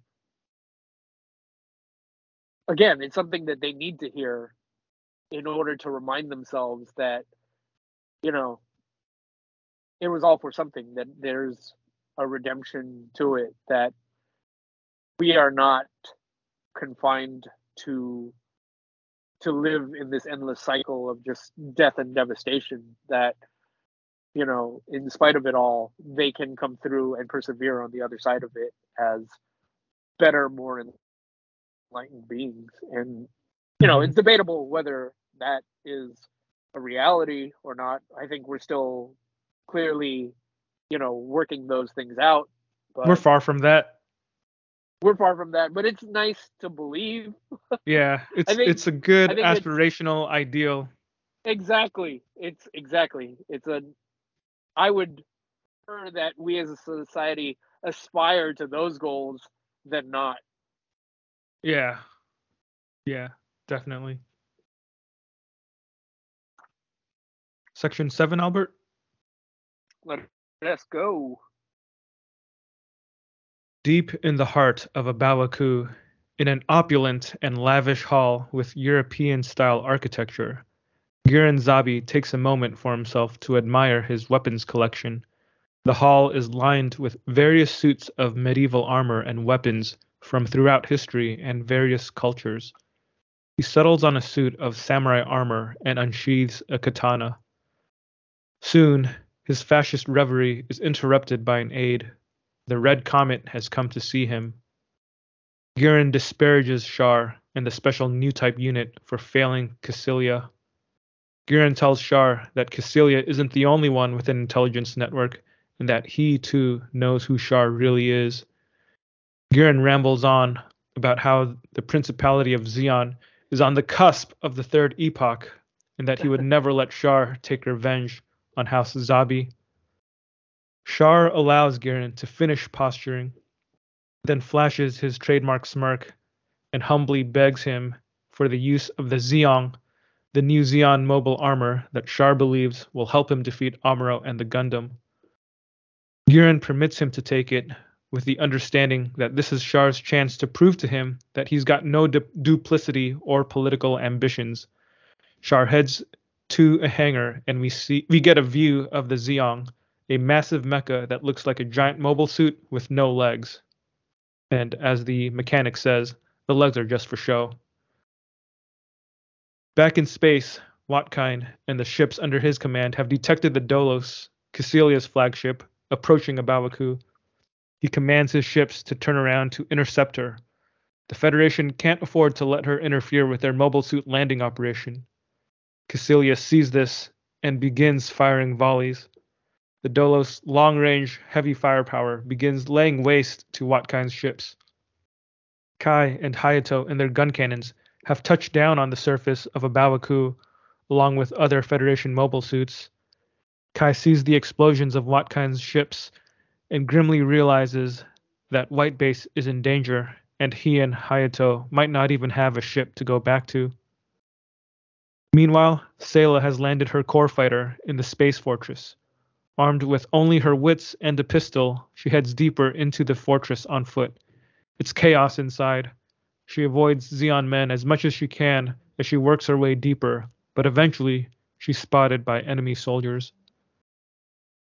Gihren strides into the command center and his underlings report updates on the battle. He is extremely confident that Zeon is about to win. White Base receives an urgent transmission from Watkein. He tells Bright that he can't hold off the Dolos and that it'll be coming for them next.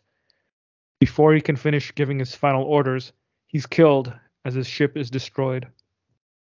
Bright knows that he can't allow the Federation's landing forces to be cut off. After briefly suppressing the shock of their new predicament, Bright stands up from his command chair and tells Mirai to fly straight into A Baoa Qu. Another great Bright moment to end off this chapter.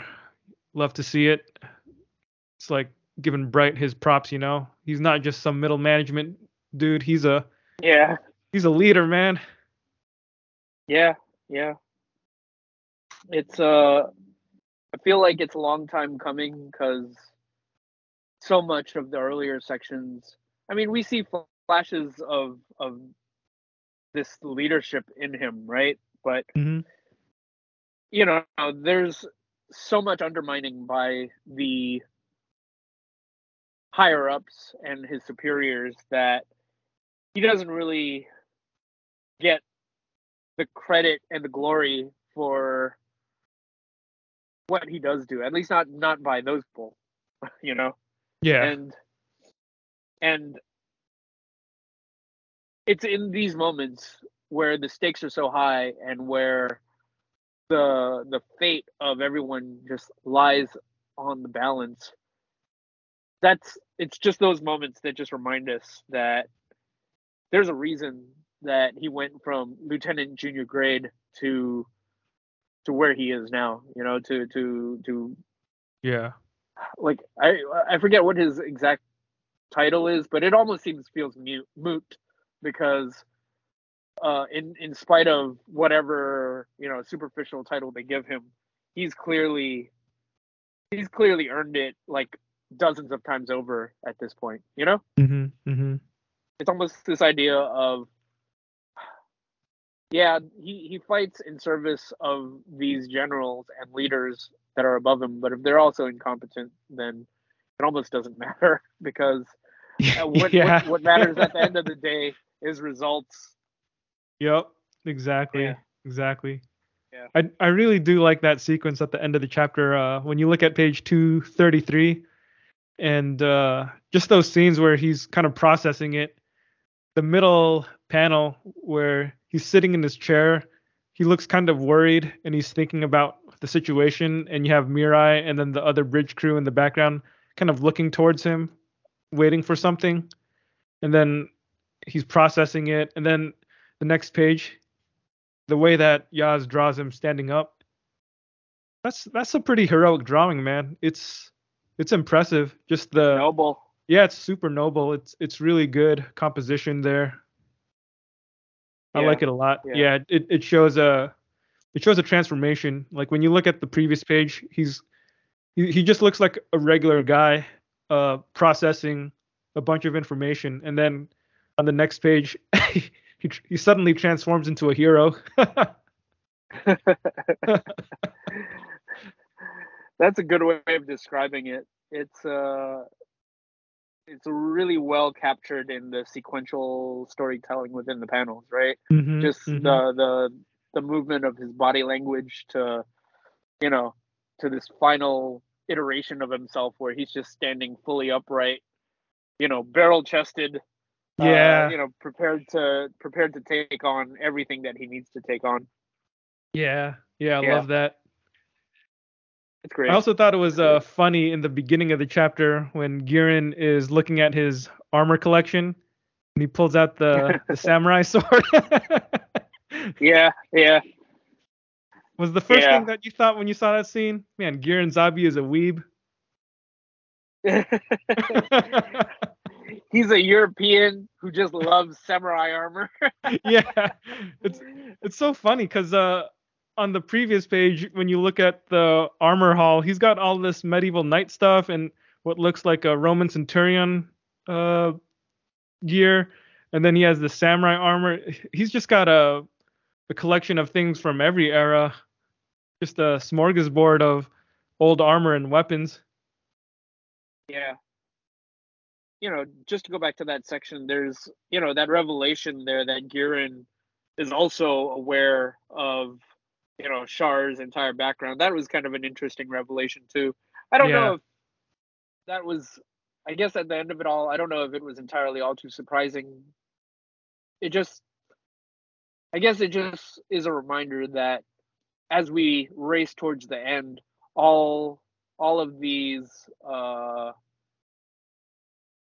all of these facades are just slipping away as uh you know as everything begins to play out for you know the finality of it all. And Mhm, and it's uh, you know it, it's believable that they would all be so devious and secretive with one another that again they're just constantly withholding information to use various characters as resources against other people um as long as it suits their needs right Yeah. and and it's just this idea that there are apparently all sorts of things that they're willing to overlook and ignore as long as it means that they can get what they need from uh the situation Yeah, But, even to some know. extent, Char does the same thing here. I mean, he's he he just lets Gihren say all this stuff about the renewal of man and the the third epoch and whatnot.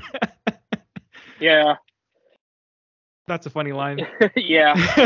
when he said third epoch, there was a part of me that thought of the Fourth Reich as well. the Third Reich, yeah. Or Third Reich, yeah. There was something about that that was like sounds a little too familiar. yeah, yeah, exactly, exactly.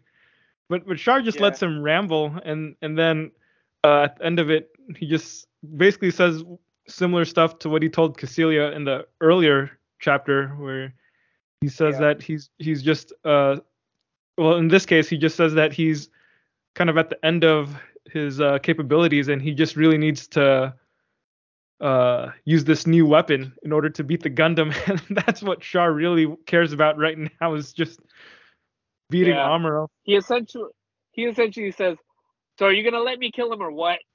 Yeah, exactly, exactly. Uh, It, it it's also interesting because it, it feels like uh Char is, is like to humble himself before Gihren. Like this guy is definitely the guy that he's got to kill. You know, out of all of the Zabis, like it's hard to imagine Yeah. like anyone being a lesser, you know, being a higher priority than Gihren out of all the Zabis. And he's got him like if there was a face that you were gonna Mm-hmm. associate with with the people that you were gonna kill exactly or that was responsible for all this, that guy was the face. Exactly. And Char just stands there and takes it meekly almost and and then at the end he just you know asks him for a favor basically. it's yeah, Yeah. it it's it kind of feels like another example of Char's ability to disassociate himself from a lot of emotions and just Yeah, yeah. you know he's he what he really wants right now is to beat the Gundam and the only way he thinks he can do that is by having access to this newly developed weapon that only Gihren Zabi has command over. So if if debasing himself before his enemy is the only way to get that weapon, he's willing to, you know, smile through it.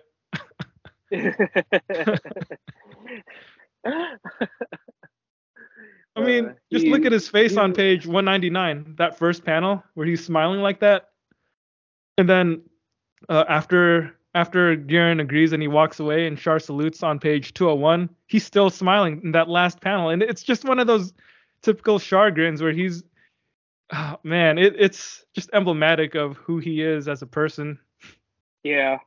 He's all of us when we know that we have to deal with a boss that we don't like.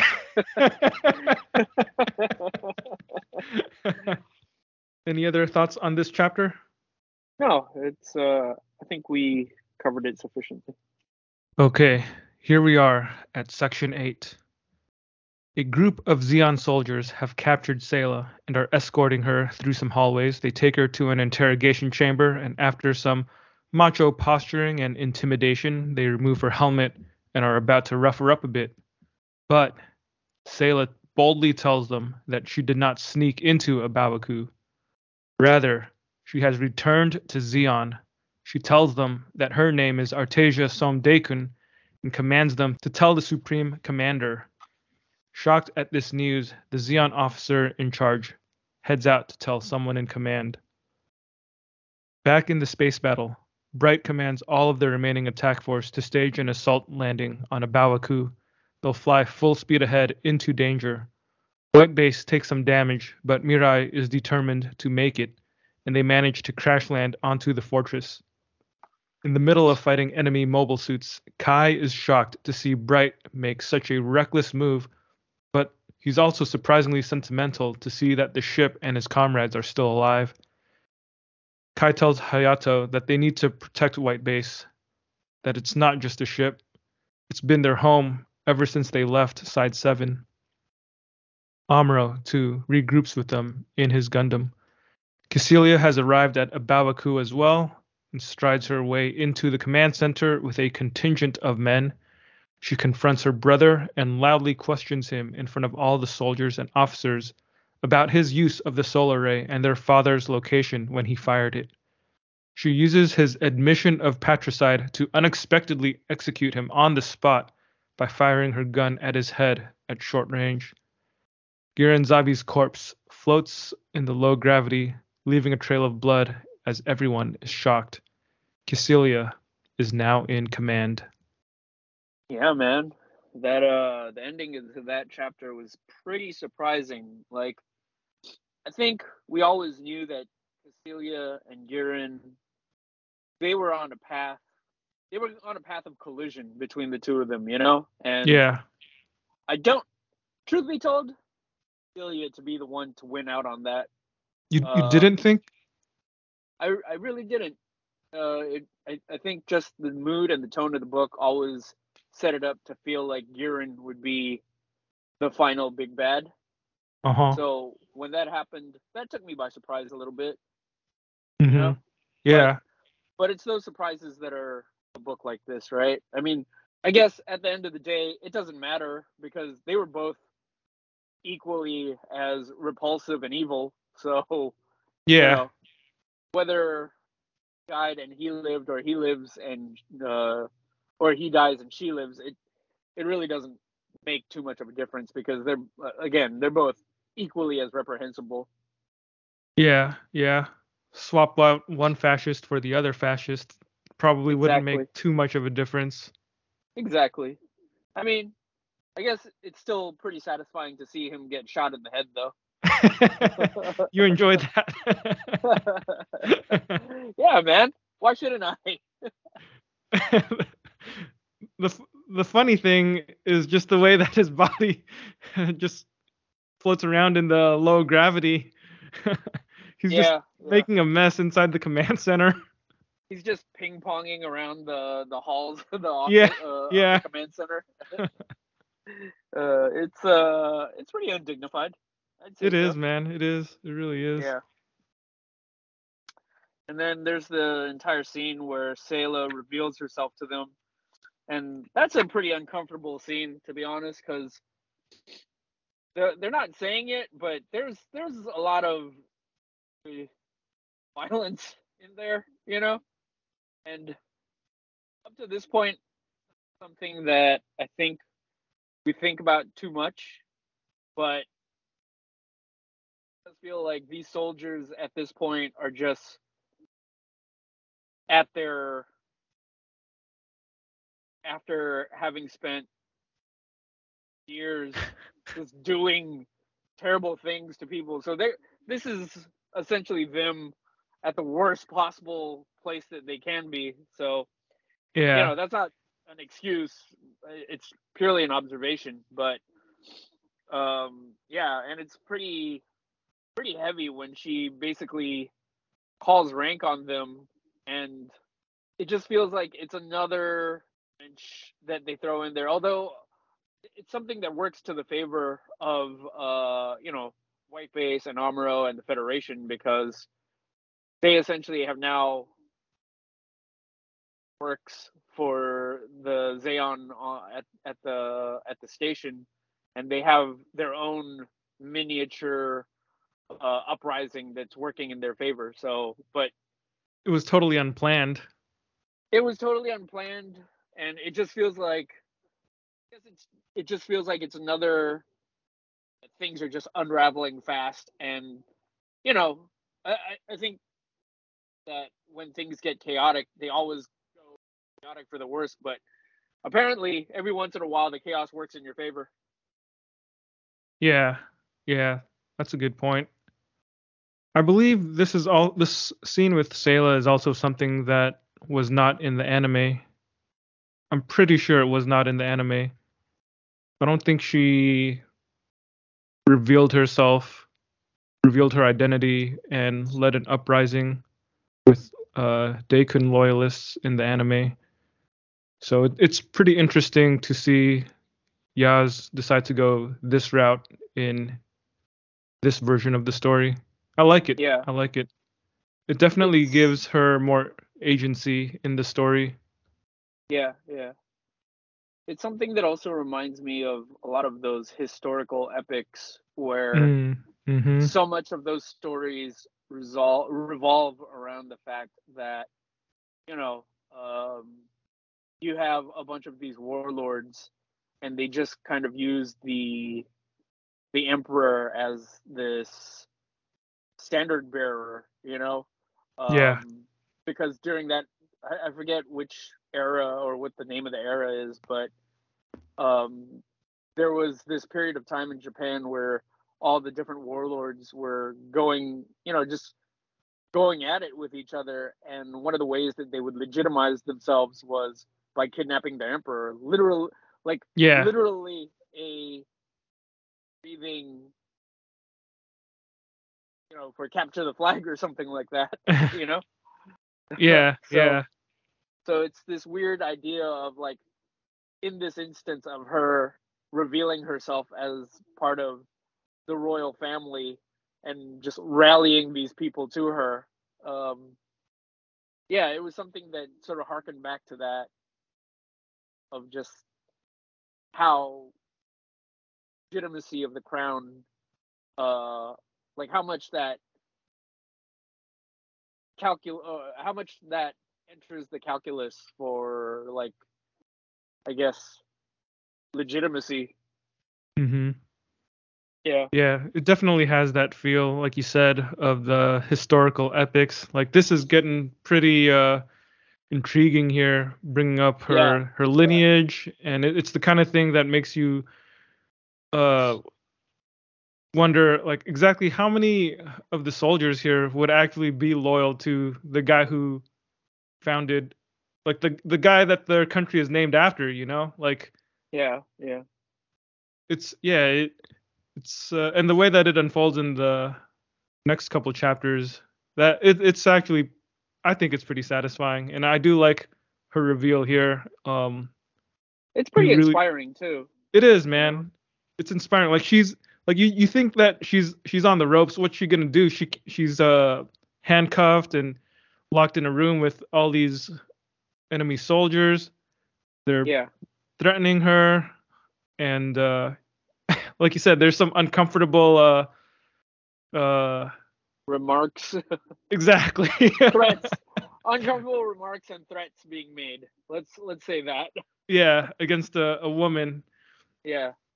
and she's extremely calm and collected during this entire process. And when the this macho guy is yelling his voice and acting real big in front of her about to slap her she just says i did not sneak in here. I have come back. And she says it with so much confidence that we get this reaction shot of the dude on page 246 where he's completely taken aback. And and then she just Mm. Reveals her identity, but she's so the way that Yaz draws her is just such a confident posture, you know, for somebody who's just been accosted and arrested. She she truly looks like she has no fear. In a position of, yeah, like you would assume that she's in a position of weakness at this moment, but you know her confidence and gravitas, like they propel her forefront, where feels like Yeah. these weaker-willed soldiers crumble to it and yeah, exactly. like you know rally to her side that people Americans who don't really have a background for you know imperial leadership that might be a foreign concept but might even be hard to believe you know if if you if you view it through the lens of uh, a historical context, it's I, I think it's believable. I think it's Yeah. it works, and and again the way that she plays it off, you're right. It's it's totally satisfying because it just puts you reminds you that is a player in this game just as much, right? And this is essentially the moment where she reclaims the crown and therefore reclaims the empire. The the moment that has been so long in the waiting for this family. Yeah. You know, we've been Yeah. maybe we've been wired to expect our pull it off. Maybe maybe not necessarily by becoming emperor, but you know, in the seeds of destruction that he's sowing, they'll they'll get their revenge. But but by doing it this way, it legi- legitimizes uh and you know, and puts them in a position to reclaim their throne. Mm-hmm. Yeah, yeah. And, and I, I I do think that with how uh, the origin manga overall plays out, with the volumes uh, earlier that were devoted to Char and Sayla's backstory, uh, clearly there's a, a lot of thought put into uh, what Yaz was gonna do with Sayla, because the um, the amount of time that he devoted to her in the flashback story arcs was a pretty significant chunk. And uh, from what i remember in the show she, i mean she gets a couple episodes dedicated to her but i didn't really feel like she was a big player you know? Not not in the same level that she is here in in the book and in in the show, I think there was a lot of time. You know, I mean, you got to be kind of forgiving of it because it was from a different era, like the yeah, late yeah. 70s and early 80s. So like, female characters didn't necessarily have a whole ton to do in terms of, you know, spotlight moments or just moments where they can be really heroic and, and shine or you know just those archetype that they mm-hmm. were expecting her to fill a role that they would expect her to fill and you know that's just what they were accustomed to. Um, and i do think that this version of it uh, addresses that you know? Yeah. It, it's like you said it gives her more agency beyond just being you know a, a wilting lily uh, or a damsel in distress or something yeah, yeah. Like one of the episodes I remember from the TV series was this one episode where uh, White Base was on Earth. This was not adapted into the manga, uh, but White Base was on Earth, and uh, during uh, their travels, Sayla was trying to find information about Char. So there's a, uh, an episode where she basically hijacks the Gundam to go off on her own adventure, and then like she's pretty bad at it. yeah. Not not cartoonishly or buffoonishly bad in an insulting or demeaning way, but it it definitely felt like that was an episode where she was a fish out of water, like kind of in a, above her head, just trying to pilot the Gundam. Um, yeah, yeah. and and here, you know, we've got a lot of scenes throughout the whole series where she's extremely competent at what she does. Uh, she's exactly. yeah, she's just cool and collected. Um, and then the other thing I, I like about this is the contrast with Char as well, because there there's that I guess that aspect that we've discussed in the past where Char is not merely a foil for Amuro, but uh, he and Sayla are foils for each other as well. Just the way that uh-huh. everything in their backstories played out, uh, very you know the way that they grew up up to a certain point in as kids you know they experienced pretty much the same things together. And Char turned into this hardened sociopath who yeah. just you know he's just obsessed with revenge. And Sayla surprisingly turned out very well adjusted and and normal but she has these moments where where in a way it's like you can kind of see the Char in her too, you know? Like this moment oh, yeah, when she reveals absolutely. herself. Like that's that's a lot of charisma being exuded. And and somehow uh, like all the stuff that Char had been saying in to Amuro, uh, starting in the previous volume and even earlier in, in the when he alluded to it in their f- fight in space, how Char was, you know, trying to start the uh, or trying to lead the renewal of man or whatever movement his ideology, uh, whatever he was going to call it. Uh, it's like he he he's saying all these big things about being a leader and and all this, but here Sayla, she only has to say her name, and then all these people are cowed before her, and mm, so I, I find that pretty fascinating too. It's like she's not even really trying to to lead any kind of movements, but just by being herself, it kind of It falls activates upon her. movement. Yeah, yeah, Yeah. exactly, Yeah. exactly. Yeah. But it, it's It's in this story exactly and up to this point it's like Char doesn't really make any steps to share his ideology with with anybody as far as we know other than amuro and Yeah. that's you know that's it's not too likely that he's going to recruit too many followers by preaching his stuff to the enemy Yeah.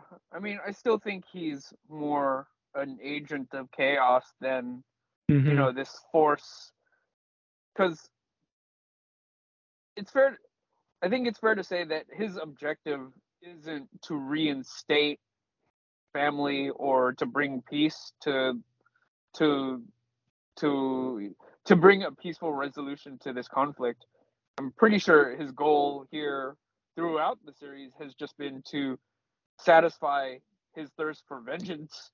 Yeah and i agree. you know, and even when he's decided that he's finally found this new objective, which is, you know, the elevation of the new age uh, of this new kind of man, it, it's still in service to the ultimate goal of wiping out mankind as it is. So yeah. it just it, they just happen to they're, they're two goals that just happen to work in each other's favors you know? Mhm mhm so it's it's like you said it, it's highly unlikely he's ever going to be in a position where he's going to take it upon himself to lead and organize uh, the remaining people i- into any kind of productive uh, uh, any kind of productive uh, direction. Yeah, certainly in this story, we don't see anything that really indicates that. He's pretty single minded in his quest for revenge. Yeah, yeah, yeah. Absolutely. One of the other moments I really enjoyed in this section was uh, on pages 254 55 when when white base crashes on on the fortress and you get this sequence where Hayato and Kai are fighting off enemy mobile suits and they they see white base land and they're just taken by surprise. Like they're relieved that the base and the people are still alive and and then uh, Mm. Kai decides that hey even though we've got a mission to uh, destroy this fortress I think our new mission is really just to protect our ship. Yeah, yeah.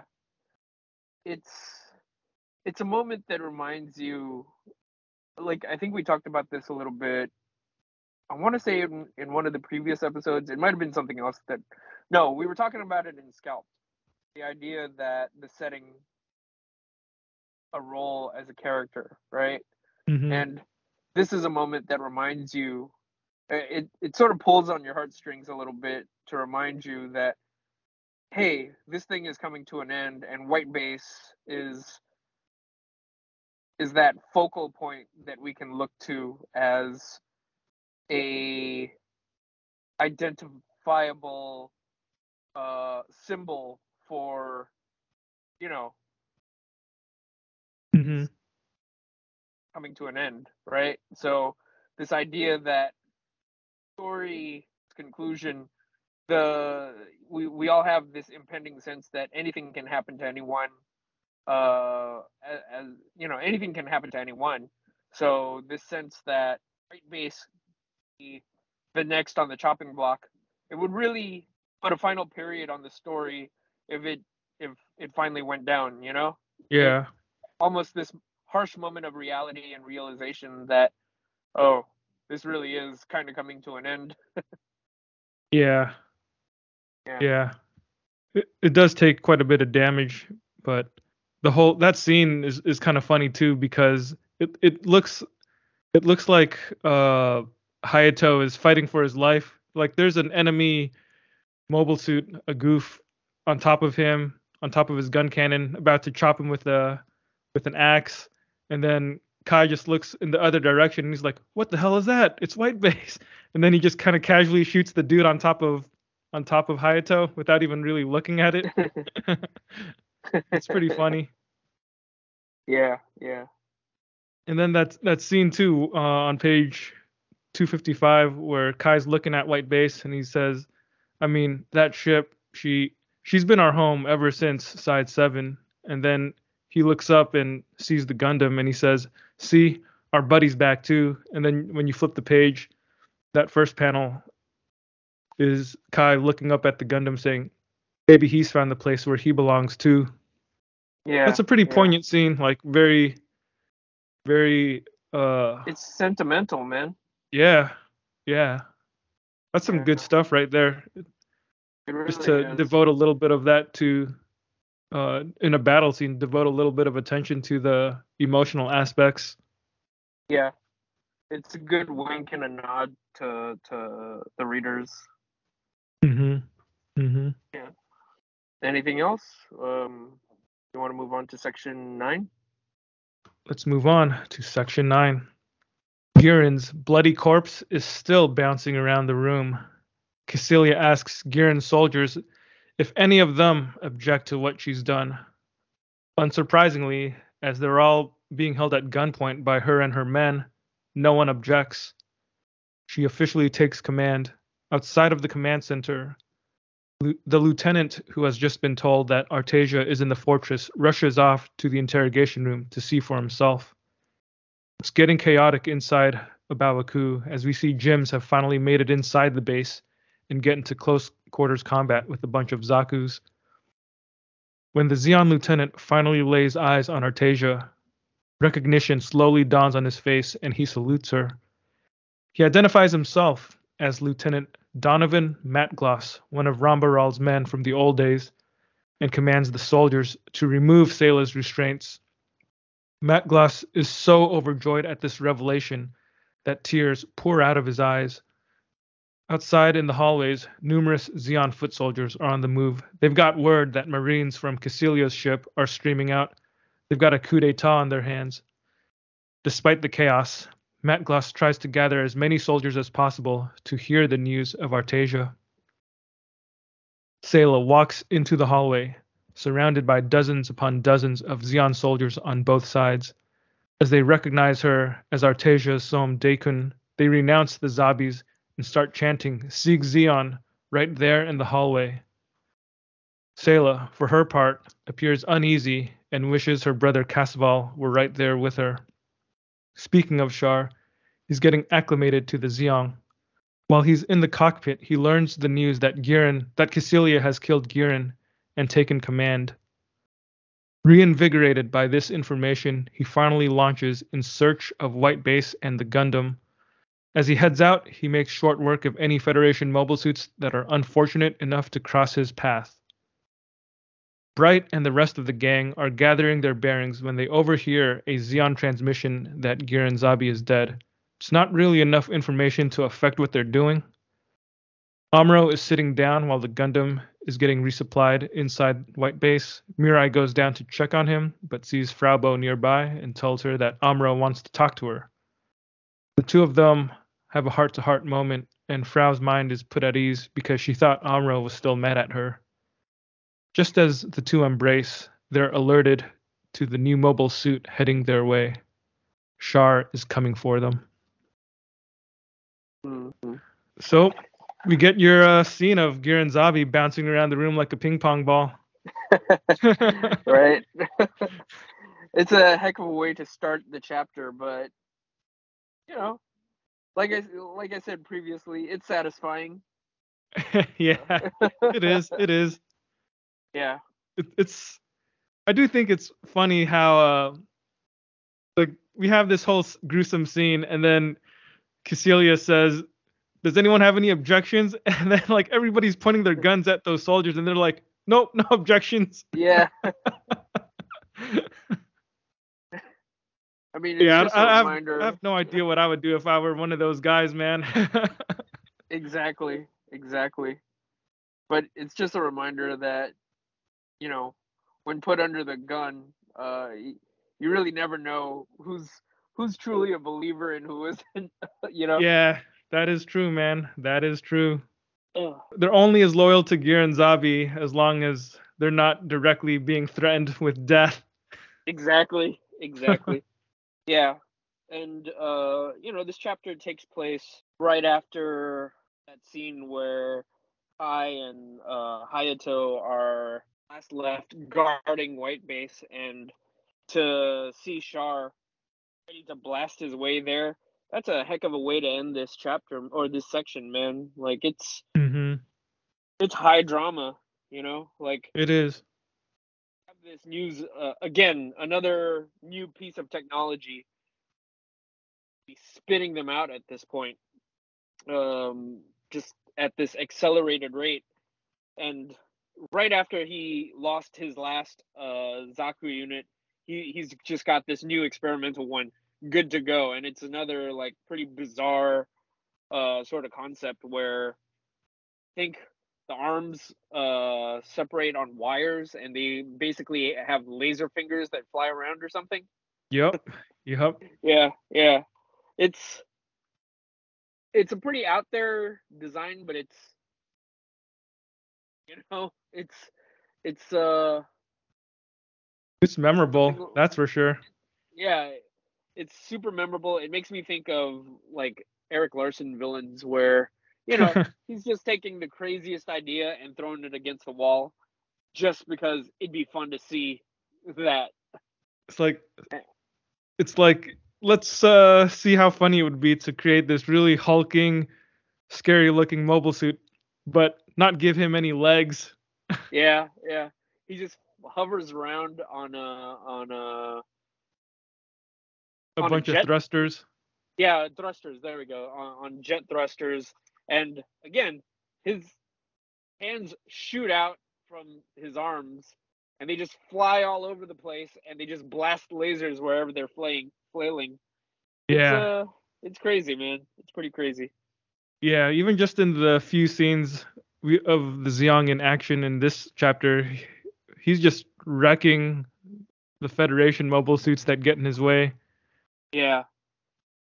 That's pretty pretty crazy. Just just that one Char is this incredibly talented Zaku pilot and two for him to have this new unit that's just so overpowered. It's Yeah. uh, it's a massive threat to them, but it yeah, it's a great scene when uh you know that last moment where Amuro and was that Fraw yeah. you know they're having this again it's another moment where these two characters who who've gone through a lot together and we don't really know where they stand but we finally get to put a period on on on that like relationship here and you know the they get to have a moment together that reconciles their their friction right And yeah. It's a, it's a nice little moment that the two of them have and then to have it come to an end with this foreboding Char is coming Yeah, that's a good cliffhanger.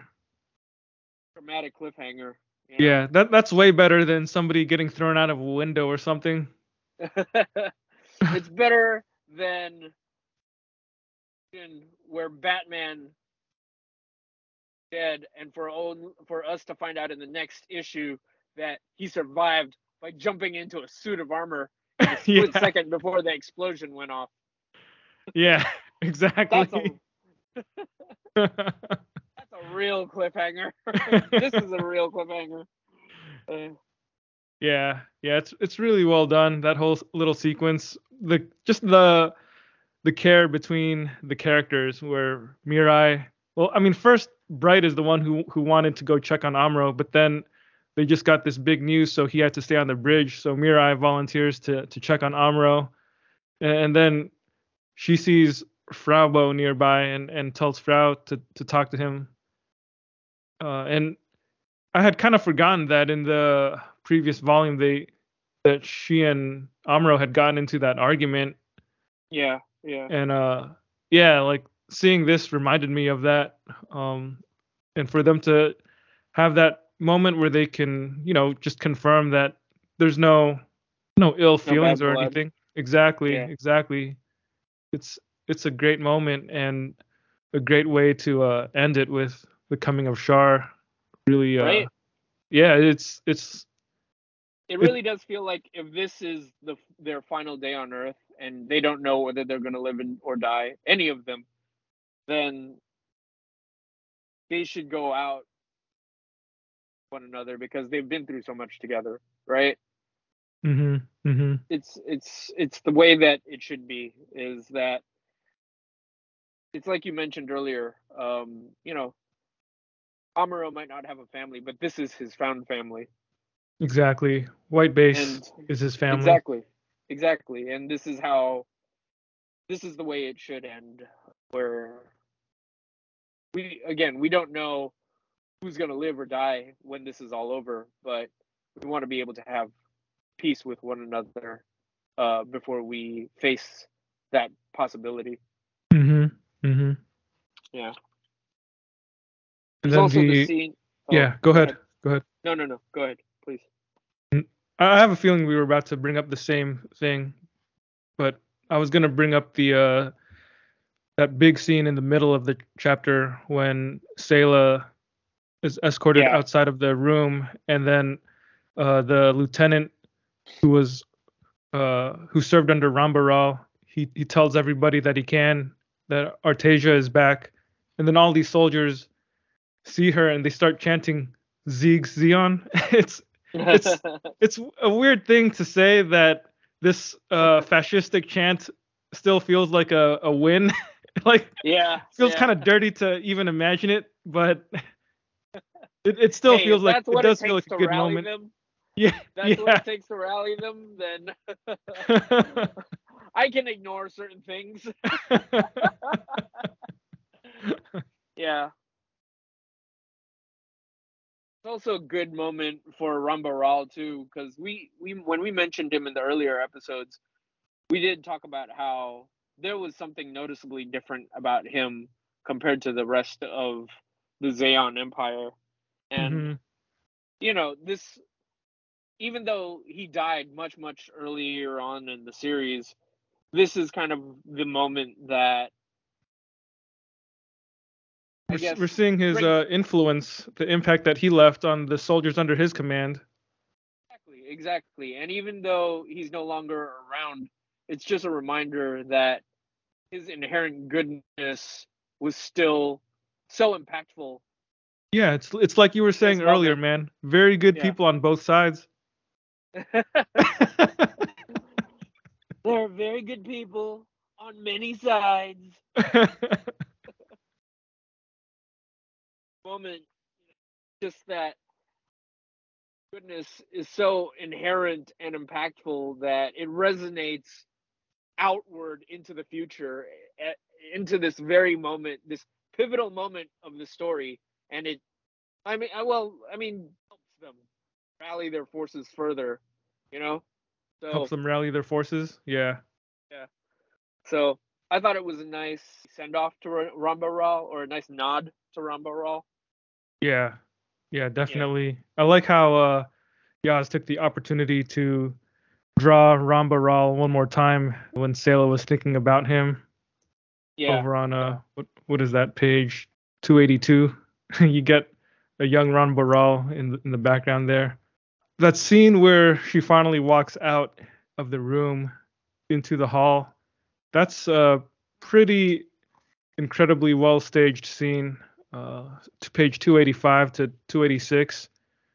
Like the the way she just walks out of the walks through the doorway, and then you see the reactions of the faces of all these soldiers, and then uh, two thirds of the page is her standing there, but the way that Mm. the way that the lighting is, it's it's almost like she's I don't know, Feels like, like, holy she's or Joan something. of Arc or something. Yeah, exactly, exactly. right? Like- yeah, like she she just kind of lit in this way where you don't see the people the details of the people directly behind her or anything because she's just compared to them she's just so vibrant or something it, it's Yeah. it's a really interesting uh, way of depicting this moment of the story i, I like it a lot it, it adds so much to the mood Yeah, and you know, just the people that you do see is that they are just in awe of her. yeah It just solidifies the sense that he's just natural born leader. And hmm yeah, it, it goes back to that idea that in, uh I guess perception of Sayla in in the series was maybe not quite one where she's as driven or take charge as this version is, but this this version of her is really just something else, uh, something inspiring, you know, and I it's it's the perfect note to to close their story arc out on because again we still have one more volume of this book so i don't know what's going to happen but hmm that there's going to have to be some someone left to rebuild when this is all over.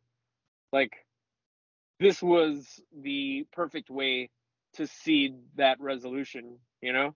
It, it was the culmination of all of that uh story that they had been planting seeds for well into the beginning so yeah well done yeah Yeah. chapter 10 let's do it Amuro swiftly gets back into the Gundam. The Zeong is leaving a trail of carnage and decimated GMs in its wake.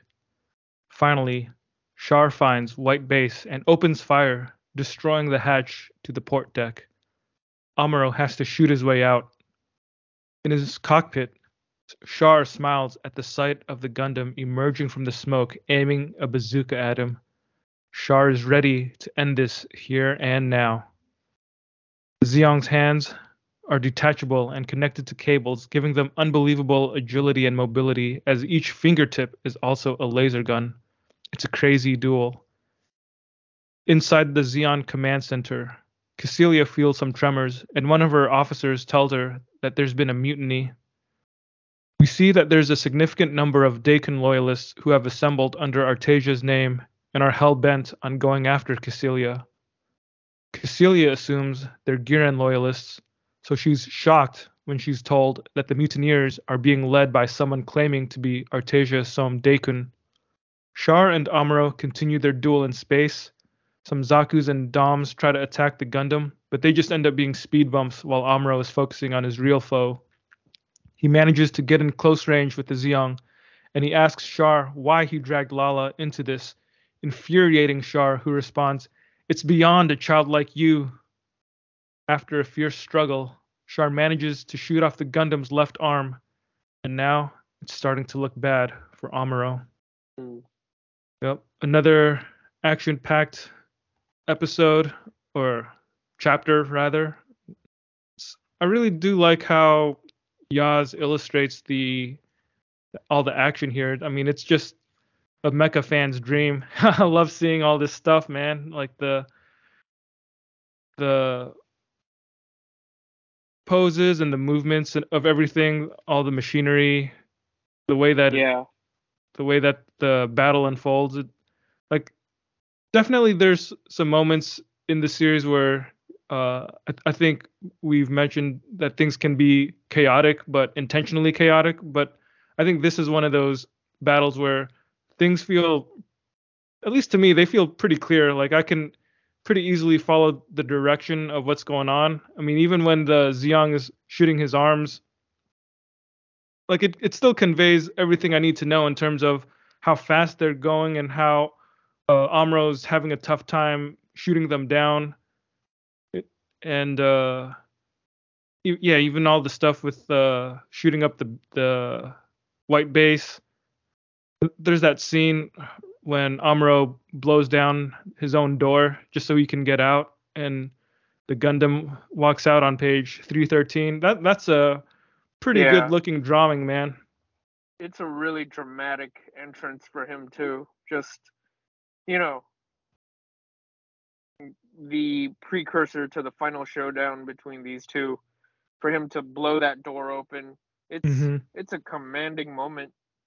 Yeah, yeah. It it definitely reminds me of the iconography that we typically see in a superhero comic when you have the hero posing in front of the enemy. You know, it's it's it's kind of like uh just epic superhero comics where a battle's about to start and the artist always has to draw the hero and the villain Yeah. in the most badass poses that they can come up with. Exactly. It's the moment where they stare each other down from across the room before they like get into it.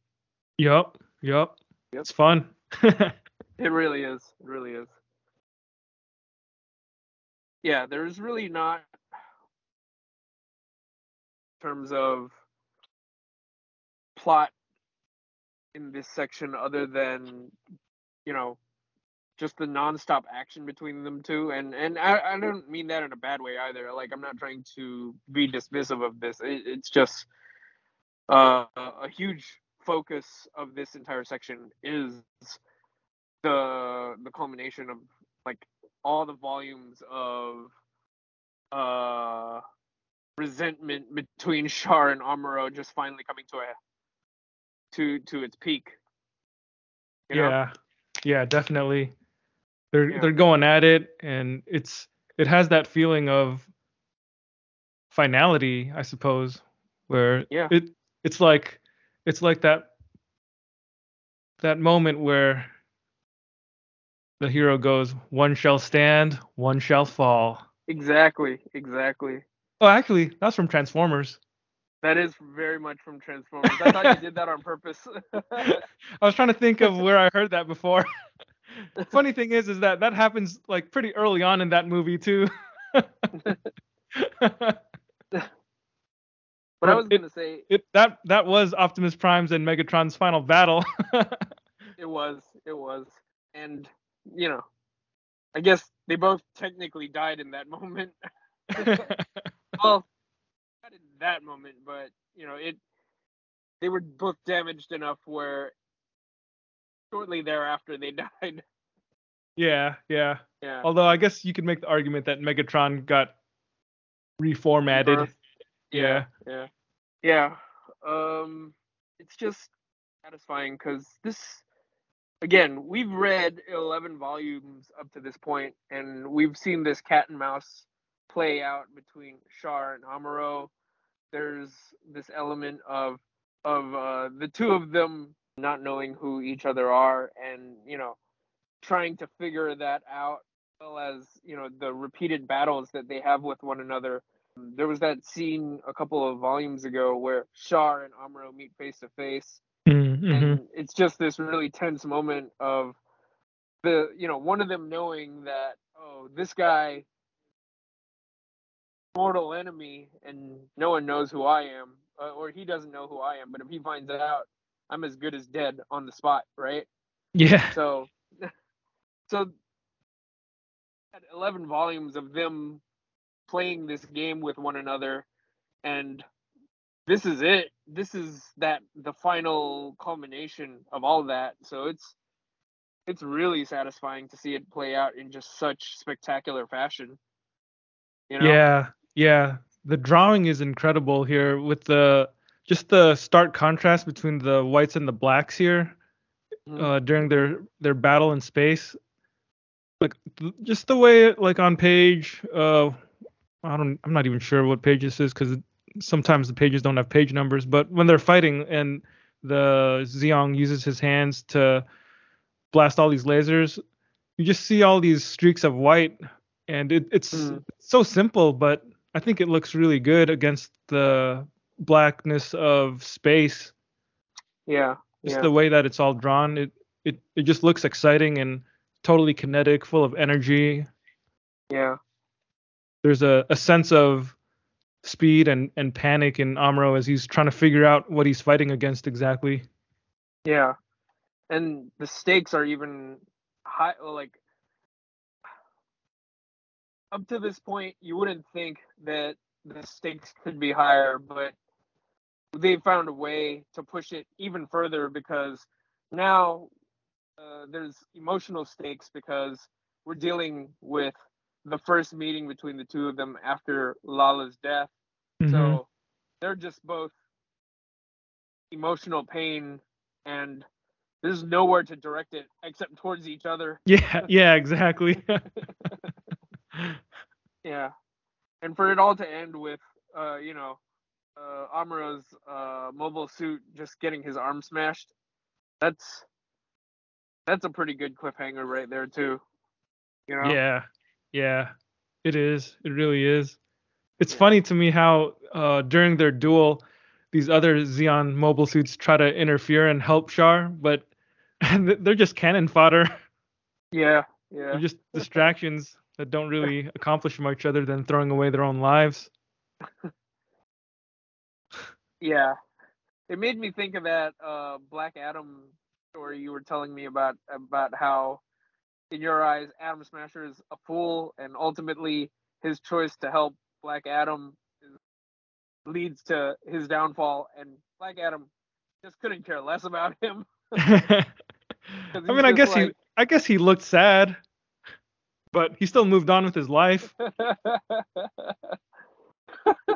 He's a, okay, okay. he's a, I mean, Black Adam is an ageless, well, not ageless, but he's an immortal, magical being, right? So time uh, is a bit more transitory for him. So, so someone dying at the age of 25 is not much different to him meeting somebody who dies at the age of 50.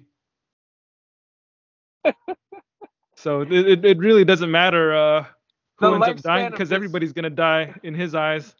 the lifespan of Adam Smasher might as well be that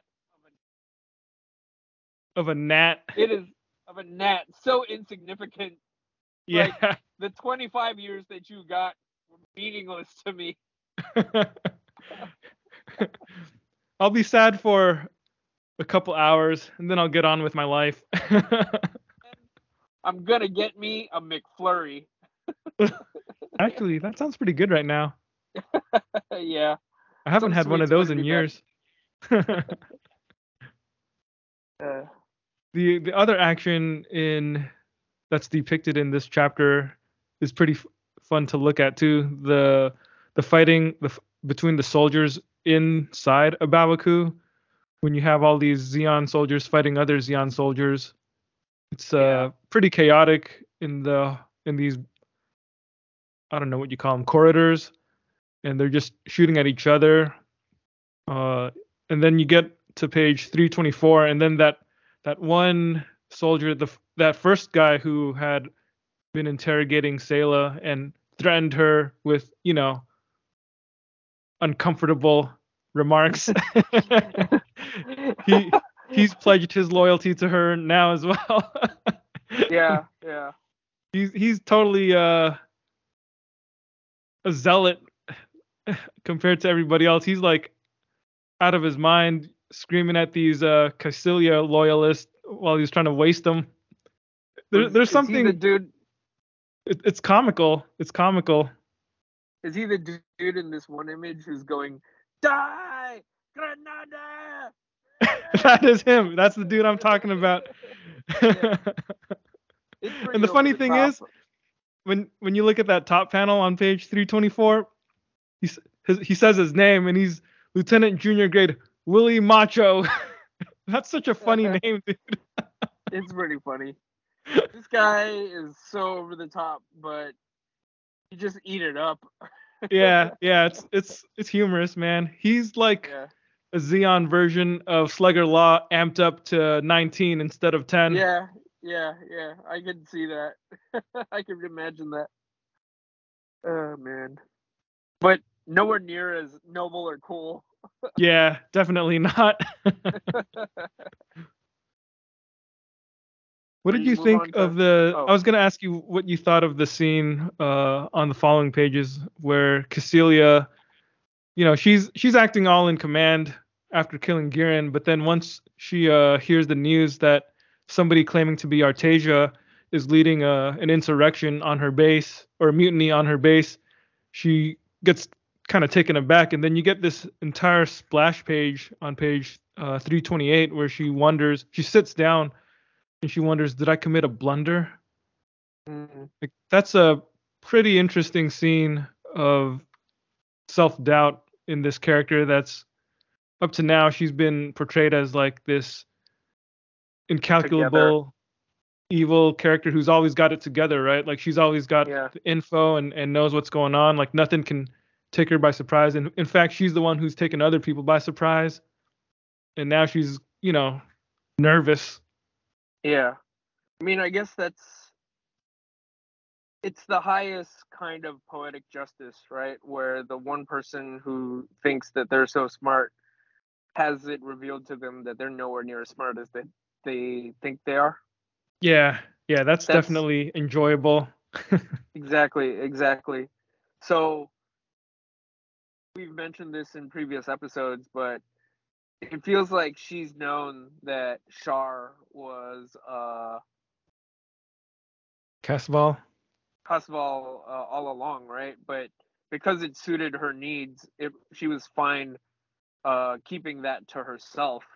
But now we're seeing that instead of going out of her way and you know eradicating these two when she could have, by giving them the opportunity to inject themselves further into their situation, um, yeah, it's it's more or less come back to bite her in the ass, and hmm and now stunned and sitting there, and you know we the readers have a sense of foreboding, you know, and knowledge uh, in, in in the sense that I don't know about you, but I I feel like this isn't gonna end well for her, Yeah. you know. So- exactly. so there's definitely a part of me that's that's uh, rooting for this to come down hard on her and uh that's that's the pay this is the moment where it pays off is is the moment where she has this moment of realization and it it puts her into a mini crisis because it hurts her on an emotional level Yeah, that's a good way of phrasing it. Yeah, yeah. And gonna that much more for, you know, whatever that final final blow is when we get the real ultimate payoff, whatever that Mhm. may be. Mhm, Yeah. mhm. Shall we move on to section 11? Let us move on. Char thinks victory is his, but Amuro manages to land a direct hit on the Zeong's torso with his beam rifle. However, the head of the Zeong, which houses the cockpit, detaches as the rest of the body explodes, and Char manages to escape death, much to Amuro's consternation. Char flies into A Baoa Qu, and Amuro follows. Kycilia learns that the Zeong's sil- signal has given out, and she assumes that means Char is dead.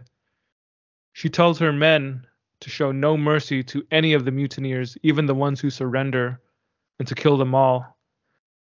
And then she gives the order to abandon A Baoa Qu. The men are surprised, but she says that they don't need the base anymore because they still have Side 3 and Granada on the moon. They've done enough damage to the Federation, who now have no hope of winning the war. The one armed Gundam flies into the space fortress, hot on Char's tail. Even the Zeong's cockpit section has plenty of firepower, however, and Char surprise attacks Amuro, destroying the Gundam's own head. Amuro will not be deterred, saying that all Char did was take out his main camera. Metgloss and Art- the Artesia loyalists are fighting their way to the command center, hoping to take control of the broadcast system. Sayla's thoughts are still with Char, who is still flying through the fortress. He hears transmissions about the mutineers and scoffs at their lack of loyalty and principles. As the headless Gundam continues to stalk through the fortress, Char attacks again from above. The Zeong's head spits beam energy while the Gundam fires its beam rifle upwards at Char. The right side of the Zeong's head is struck, while the Gundam's right leg is blown apart below the knee, and both mecha begin to collapse. How's that for a cliffhanger? Yeah, that is a heck of a note to end on. You know, like, whew. What? what a way to you know culminate this fight between the two of them, only to end in in this giant question mark of so who shall live and who shall die? Yeah, yeah. There's something cool about seeing the headless Gundam continue to do its thing. Yeah, that entire scene where the Gundam's head gets shot off, and for Amuro to to go and say, "All he's done is take my main camera." It's it's that moment where, as a reader, it feels like, "Oh, that's it. It's a wrap. It's over." And then you know they pull out one last thing to just one last hail mary for the win. You know. Mm-hmm. Mm-hmm. And when he pulls it off by by just to still use the Gundam and it fires off uh, a pretty uh, final shot. The excitement factor is just up by like a hundred at that point. yeah, yeah, that's definitely one of the hypest moments in the anime as well. It's uh, it's an iconic pose. The that image of the Gundam pointing the headless Gundam with one arm pointing the beam rifle upwards. Yeah. You know, that, that image is also used on the back cover of the book. It's it's an iconic image, which is funny to think about because it it shows the Gundam at its worst. You know, it has no head. exactly, exactly.